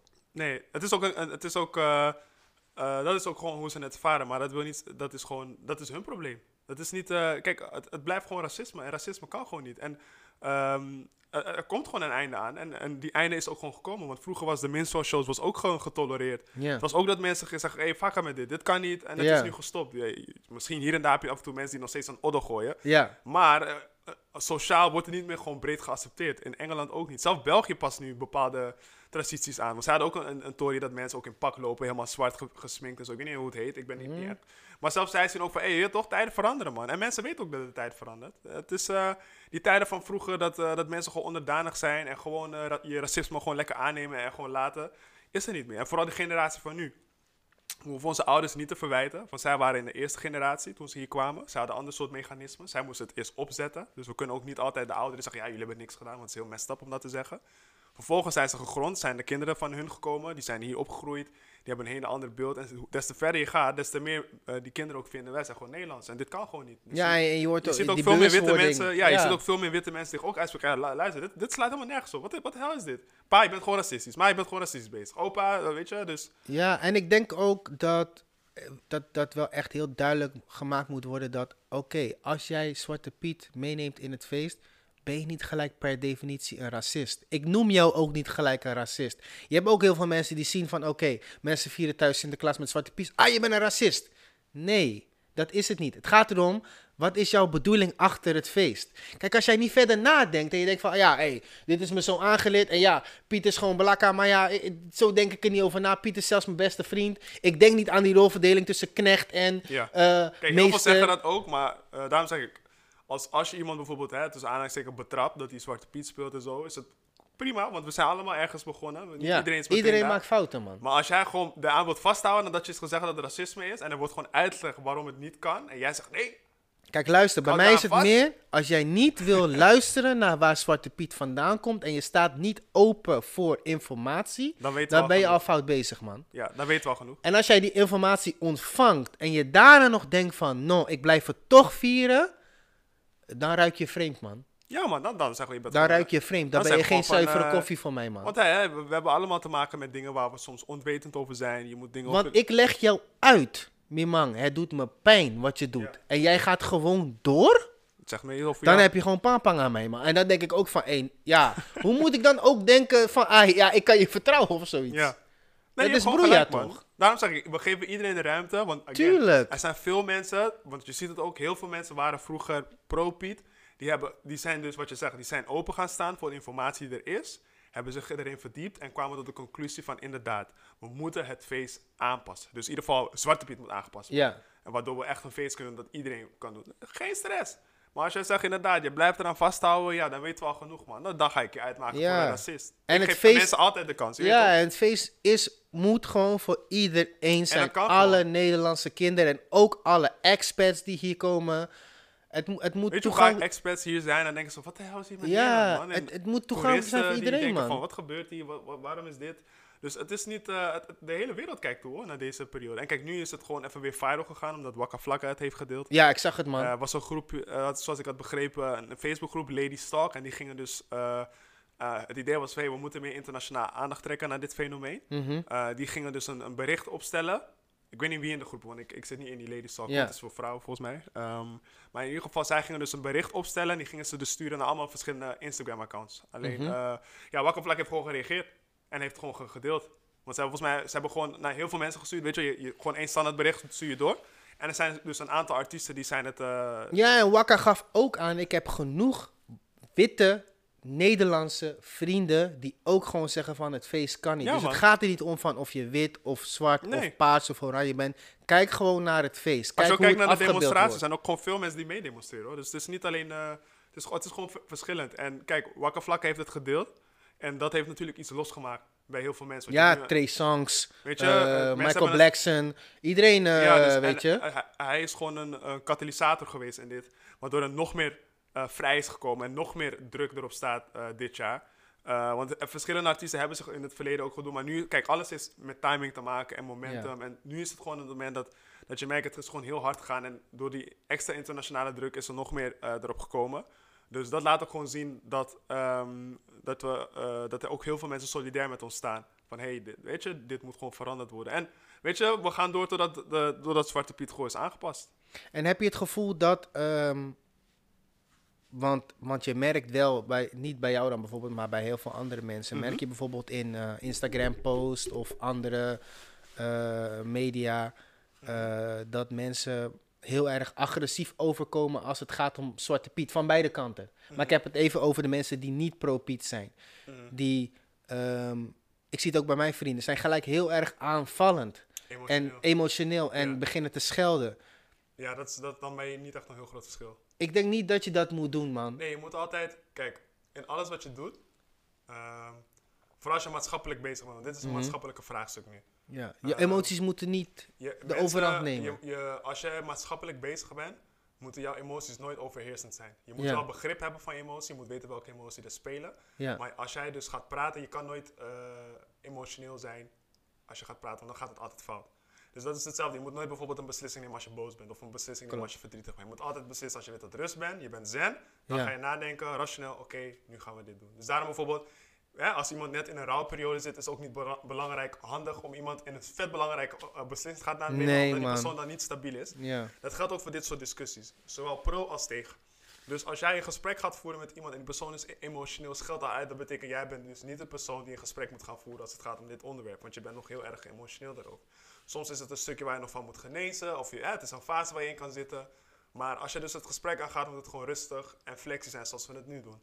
Dat we gewoon echt Ja, rationeel ernaar kijken, wat is de reden, wat is de oorzaak, waarom, hè? Gewoon, en niet helemaal, hé hey broer, eh, eh, eh." Nee, man. weet je, en... ehm, Ik ben ook niet boos of zo, man. Nee, en, en daarom zeg ik, als je dus, hè, dat, wat, wat iedereen noemt dat, het bewust worden of woke Ja. zijn, wat we doen. Daarom zeg ik, in het begin ben je altijd para, maar je moet Ja. op een gegeven moment moet je uit die paraheid stappen. Ja, Dan man. moet je die switch maken om te zeggen, oké, wat ga ik doen? Hè, dan komen we weer bij die vraag, wat ga ik vandaag doen wat bijdraagt aan, aan, mijn, aan mijn groep of aan de maatschappij. En dat kan je niet doen als je emo- eh, emotioneel bent. Nee, man. Want, en, en, en het is goed dat je het zegt. Je moet echt gewoon kalm blijven. Relax. Daarom ga ik ook... eh, ik ga proberen om ook eh, mensen uit te nodigen die, zeg maar, pro-Piet zijn. En gewoon, gewoon een gesprek aangaan, man. Gewoon van, hé, hey, weet je, dit is hoe ik me voel erover. En, en, en waarom negeer jij dat gevoel? Dan zullen hun wa- waarschijnlijk ook zeggen van, waarom negeer jij mijn gevoel? Maar ik begrijp wel dat het een traditie is en je wil je aan tradities vasthouden. Net als je hebt ook Surinaamse tradities, je hebt tradities uit de Nederlandse Antillen, van alles. Maar als een groep mensen, zeg maar, eh, gekwetst raakt door, zeg maar, een nationaal feest, dan vind ik wel dat er ru- ruimte moet zijn voor verandering. En dat, je merkt toch wel dat de mensen uit de Randstad eerder openstaan voor verandering dan de mensen uit de provincie. Ja. Maar dat komt ook omdat in de provincies, zeg maar, minder eh, ja, donkere mensen misschien wonen. Ja, kijk, als je meer in de Randstad gaat, daar wonen meer van ons ook. Hè? Dus Ja. als jij eh, buiten de Randstad gaat, die gaat meer... Dan moet je ook kijken, het, feitelijk is het gewoon de verhouding tussen mensen met migratieachtergrond Ja. en, en, geen migratieachtergrond is gewoon veel, eh, veel kleiner buiten de Randstad. En dat is ook de reden waarom dus bepaalde gedachtegangen eh, meer overheersend zijn dan bijvoorbeeld in de Randstad. Ja, Eh, dus daarom zie je dat bijvoorbeeld de, de veranderingen als het gaat naar roetveeggebied, dat het naar vrij sneller gaat in de, in de plekken waar het ja, top, eh, geografisch gezien ja, gewoon mensen, veel meer mensen wonen met een migratieachtergrond. Je kijkt naar Amsterdam, Rotterdam, Utrecht, nou gaan we zo Ja. door. Maar zodra je richting de dorpen gaat, is het een heel ander verhaal. Omdat ja, daar wonen gewoon minder mensen die een migratieachtergrond hebben. Dus ja, tuurlijk. Het is ook een heel dom argument dat mensen zeggen, ja, bij mij in de provincie heb ik er geen last van, man. Dat Ja. is ook raar om te zeggen, Veel man. mensen zeggen dat ook, eh, vinden dat ook. Ja, het is, eh, ik hoor het ook vaak op tv. eh, Dat, ja, dat gaat en, en kijk, je moet ons zien, heel vaak, weet je, als het gaat om tv, kiezen ze altijd de mensen uit die eigenlijk niet toegevoegde waarde zijn voor het maatschappelijk gesprek. Heel vaak Ja. dan. Want, hè, of, of ze zetten bewust twee mensen neer zodat het een hele fitty wordt op tv, want Ja. er moet aan zijn. Maar het is heel vaak nooit echt constructief op tv. Eh, daar kiezen ze altijd ook heel bewust voor, heel veel van de mediaredactie. Dus daarom, je kan het tot bepaalde aspecten kan je bepaalde dingen niet altijd serieus nemen. Kijk, sommige gesprekken zijn wel heel goed hoor, dat daar niet van is. Er zijn genoeg mensen die ik ken die naar Ja. tv zijn gegaan, goede constructieve gesprekken. Maar de, de redacties ze gaan er wel proberen altijd meer voor de sensatie te gaan. Dus laten we het zo zeggen. Dus ze Ja. proberen altijd wel voor die sensa te gaan. Maar als jij als persoon daar bewust van bent, dan kan je het juist in jouw voordeel gebruiken om niet eh, die kant op te laten gaan. Door gewoon kalm en rationeel te praten. Zij willen heel veel emotie. Want het is kijkcijfers toch? Het is- Ja, het is precies. gewoon business. Maar wat, wat, wat is de oplossing? Hoe kunnen we tot elkaar komen? Dus pro-Piet en mensen die tegen Piet zijn. Hoe, hoe kan je samenkomen? Hoe kan je, hoe kan je een oplossing samen vinden? En dat je elkaar begrijpt. En dat je elkaar daarna gewoon een knuffel geeft. En zegt van, je luister dan, dit is gewoon de juiste oplossing voor beide partijen, man. Wat ik je zei, je, je gaat niet altijd iedereen meekrijgen. Ja. Eh, en ehm, hoe iemand zich voelt rondom feiten is ook een ander verhaal. Mhm. Feitelijk is het racisme. Dus het is niet mijn verantwoordelijkheid dat mensen die vasthouden, die bewust vasthouden, laten we het zo zeggen. Want als je onwetend bent, hè, misschien weet je het niet. Mensen die bewust vasthouden aan een racistisch element. Ik ben niet verantwoordelijk hoe jij je voelt, bro. Ik ben verantwoordelijk dat zorg dat ja, de kids gewoon. En dat we gewoon geen racistische samenleving hebben, want dat is geen gezonde samenleving. Hoe jij daarbij voelt, is niet, als jij er s'avonds niet van slaapt, is niet mijn probleem. Want het klinkt misschien hard, maar het is niet mijn probleem. Want jij, jij, dat ligt aan jou. Jij hebt een issue dat je wilt vasthouden, bewust wilt vasthouden aan ras, racisme. Dus ehm, aan het einde van de dag, de oplossing is dat we met z'n allen gaan kijken, oké, hoe? Eh, de vraag is al gesteld, oké, luister. eh, is, er is al geconstateerd, het is racisme. Ja. Vervolgens is er al aangeboden, wat is de oplossing? Nou, er zijn nu al verschillende alternatieven, roetveeg, zonder, zonder al die raciale elementen. Zelf hulpzintjes zijn al aangeboden, er zijn verschillende feesten, dus er is gewoon een alternatief. Eh, en nu is het gewoon in de uitvoerbaar. Alleen mensen voelen zich some type of way, omdat ze denken van ja, weet je, ik word gewoon geskipt, omdat het komt weer op dat psychologische stuk. Jij wilt niet uitgemaakt worden voor een racist, omdat je erbij bent opgegroeid. Ja, en ik denk ook dat heel veel eh, eh, witte Nederlanders moeten gaan beseffen dat ehm, de stereotype Nederlander niet meer wit met blond haar is. De Totaal tijden zijn. Tijden veranderd. Iedereen eh, mixt, iedereen komt overal vandaan, mensen vestigen zich hier, mensen krijgen kinderen hier.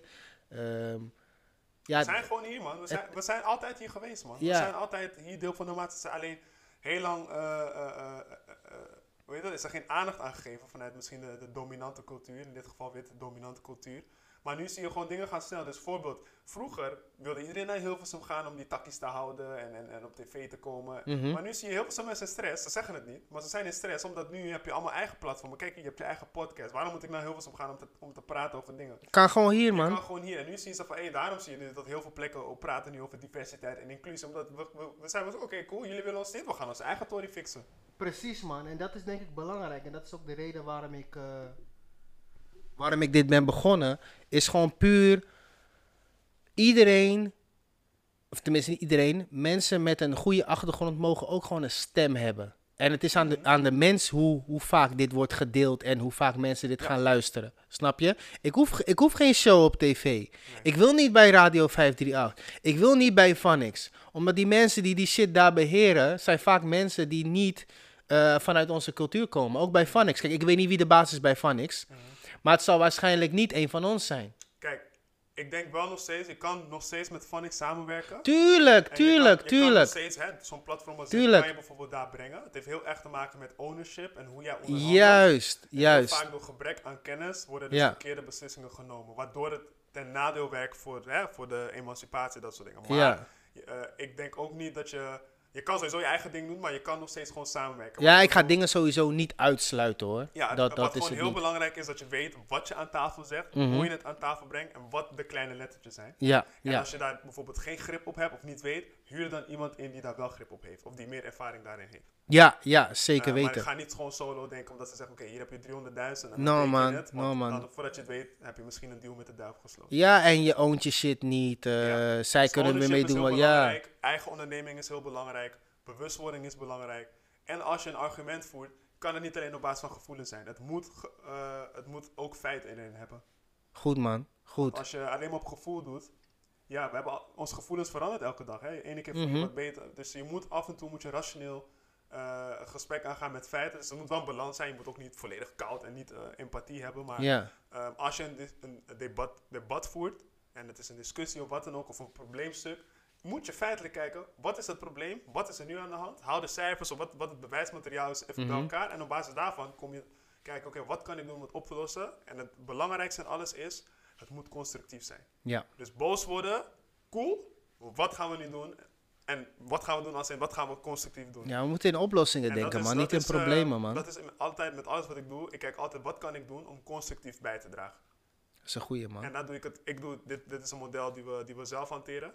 Eh, we noemen het de CCV. Oké, Dat staat voor eh, constructief, consistent en verantwoordelijk. oké. Dus dat is iets wat je altijd persoonlijk moet doen. Ben ik consistent in wat ik doe? Ben ik constructief met wat ik doe? En ben ik ook verantwoordelijk daarin? Want alles wat je doet is uit verantwoordelijkheid. Ja, Jij moet zorgen dat je hè, op tijd komt, netjes bent. Hè? Dat zijn allemaal verantwoordelijkheden tuurlijk. Ja, En door dat te doen, dan merk je als je op basis van dat bijvoorbeeld iets meet, of eh, in de richting daarvan, dan merk je dat je sneller kijkt, oh ja.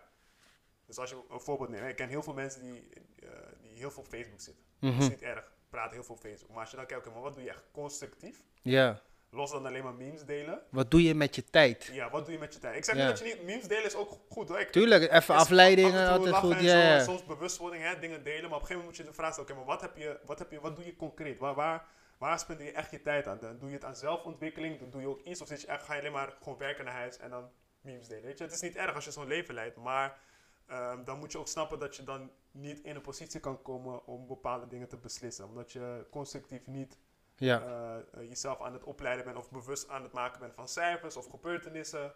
You know? Dus dat, Nee. is, dat zijn wel dingen wat ik, wat ik gewoon merk hè, in het veld. Dat is ook de reden waarom ik ook tegen mensen zeg: het is we hoeven niet allemaal hetzelfde te doen, maar snap wel dat als je bepaalde keuzes maakt, ehm, dan, dat je dan ook niet kan verwachten dat iets naar je toe komt. Ja. Je moet tijd investeren, waardoor je ook gunfactor krijgt, of dingen gebeuren, of hè, dingen komen tot stand. Je kan niet Ja. gewoon thuis zitten, helemaal niks doen en dan verwachten dat de verandering op die manier komt. Of eh, de verwachting opeisen dat iemand anders het doet namens jou. Dat is wel heel heftig. Dope, man. Ik, ben- ik ben blij dat er... eh, ik, kom, ik, kom, ik kom steeds meer in aanmerking met mensen die echt wat willen veranderen. En ook daadwerkelijk wat doen, man. En Ja, dat, dat dat, doet mij goed, man. Want ik had altijd het gevoel, of tenminste de laatste jaren... Ik had een beetje het gevoel van iedereen is een beetje op zichzelf. Eh, wat doen Ja. we om de situatie te veranderen? En ik ben nooit een guy die alles op de racismekaart speelt. Totaal Nee, niet, nee, nee, man. ik ook niet. Ik Maar, altijd, eh, kijk altijd van, hey, hoe kunnen we doen? Juist, maar het is belangrijk dat we wel bepaalde problemen echt eh, identificeren, constateren en ook daarna er wat mee Kijk, gaan doen, één ding is wat ik kan zeggen, is ik, ik, ik snap waar het gevoel dan vandaan komt. Mhm. Ehm, maar wat ik vooral wil meegeven is, kijk, het, het, het krijgt misschien geen eh, nationale aandacht. Waardoor het er niet echt, waardoor het gevoel kan heersen dat het er niet is. Dat heb ik dus heel lang Maar gehad. wat ik, wat, Ja. ik heel, wat ik zeker kan bevestigen, geloof me. We zijn echt eh, in een hele goede fase. Er zijn hele toffe dingen die echt aan het gebeuren zijn. Alleen je moet het niet gaan zoeken van de traditionele media. Ja. Dus je moet het niet gaan zoeken op... Je moet niet wachten tot eh, Veronica of RTL 4 Nee, wanneer iets, hun het pas eh, delen is het of even een snelle footnote. Of wanneer het al klaar is of, of het al is. of wanneer hun er wat aan hebben. Ja, precies. Dus, Ja. Maar er gebeurt echt op het dagelijks niveau. Er zijn zoveel mensen die echt toffe projecten doen op, op hele verschillende manieren. Ik leer ook elke dag weer van nieuwe initiatieven, mensen die met dingen bezig zijn. En het is echt, het is echt waar je het zelf gaat zoeken. Als, je het, als je het gaat verwachten vanuit de standaard eh, platformen, dan ga je dit niet krijgen. Oké, oké. Weet je, als, als we nu eh, naar eh, NPO Radio doen, gaan we jouw show daar ook niet zien. Maar dat Nee. wil niet zeggen dat er geen toffe shows is als dit. Klopt, klopt. Dus het is gewoon Klopt. een beetje, je moet zelf gaan navragen. hey, oké. Je begint altijd met de vraag, oké, wat is het? Wat wil ik doen? Dan ga je een beetje navragen, begin je te kijken, ga je googlen. Praat je met je vrienden, ken je iemand, heb je wat gehoord? En vanuit, vanuit daar kom je, kijk, net zoals ik hier ben terechtgekomen. Ja, man. Ik ben indirect ben ik hier gekomen. Ja, ja, ja, ja, ja. dus En, ik kan nu weer mijn mensen gaan zeggen, hey luister, het is een podcast, ga checken. Weet je toch? Zo, hey, zo gaan hey, dingen en ik zeg je eerlijk, als je nog mensen hebt die echt in de community zitten of een Mhm. ander interessant verhaal hebben, je hebt mijn nummer, man. Bel me gewoon en ze kunnen. Je weet hoe ik ben. Simpel. ja, ja, Volgende dag kunnen ze hier komen, man. Is geen stress. We, we, we- we regelen het meteen, man. Ik ben altijd geïnteresseerd om met mensen in gesprek te gaan. Mhm. Waarvan ik kan leren, maar ook een hele hoop andere mensen, man. Ja, nee, is cool, man. Dus ehm, ja, man. Laatste nog. Ja, wat zijn je toekomstplannen, man? Ehm, Wat ja, kunnen we van je gaan verwachten? Ik ben nu, kijk, nu sowieso, ik zal altijd doorgaan maatschappelijk betrokken Mhm. te zijn. Altijd, je zal me altijd overal en nergens zien, letterlijk en figuurlijk. Ehm, dus ik zal proberen altijd te kijken, oké, hoe kan ik helpen en bijdragen aan de emancipatie, in dit geval van de Afro-Nederlanders, want Mhm. ik zet me daarvoor in. Ja. En voor de rest ben ik nu ook bezig voor mezelf als designer. Dus eh, ik ben nu, dit jaar ben ik begonnen om als eh, freelance designer aan de slag te gaan. Dus ik probeer Dope. daarin ook eh, ja, voor mezelf nu ook hè, financieel onafhankelijk Ja. te worden ook. Dat kost gewoon tijd. Dus ik investeer nu veel tijd om steeds meer projecten te doen. Steeds meer te laten weten dat ik er ben als designer. Mhm. Want heel veel mensen kennen me alleen vanuit het maatschappelijke veld. Ja. Dus ik wist niet dat ik design. Maar nu, ja, dat een beetje. Dus het is een combinatie van en-en. Dus en ehm, eh, designwise bezig zijn, daar ga ik me heel veel op erg focussen. Dus dan ga ik gewoon veel meer delen op social media. En eh, maatschappelijk, ja, dat, is, dat blijft Dat gewoon, eh, blijft. dat is gewoon deel van die Libi, man. Ik zeg je eerlijk, bro. Ik heb echt onwijs veel respect voor je. Ik kijk in je ogen aan. Ik meen het. Ik heb echt respect Ja, voor je. man. Alles wat je doet, hoe je je inzet voor iedereen en Mhm. ehm, je betrokkenheid. En natuurlijk ook het feit dat je de tijd hebt genomen om, om je verhaal te doen. Ja, man. Ik, ehm, we zijn er, man. ik kan je beloven dat we sowieso een part 2 gaan doen. 100 Ja, hey, just hit me up, 3, man. 4, 5, 6, 7, 8. Alles gaan we doen, man. Dus ehm, ik blijf je sowieso in de gaten houden. We houden contact. Ja, 100%. 100%. Als er nog een leuk evenement is of wat dan ook, eh, waar, waarvan je denkt van, hey, kom even checken hoe het is. Ja. Of bijvoorbeeld bij de Black Archives waar je ja, man, werkt. sowieso. Ik zou graag met mijn vrouw een keer langs willen komen om Ja, te checken van hoe die shit, eh, shit eh, in elkaar zit daar, man. Ja, dus cool, eh, man. Gaan we gewoon doen. Gaan we regelen. thanks voor vandaag. Yes, sir. Thanks Dat is er voor me. vandaag. Ja, 100% man. Yes, sir. En ehm, ik zie jou snel, man. Ja. Yes? Alright. Thanks, bro. Thanks. Peace.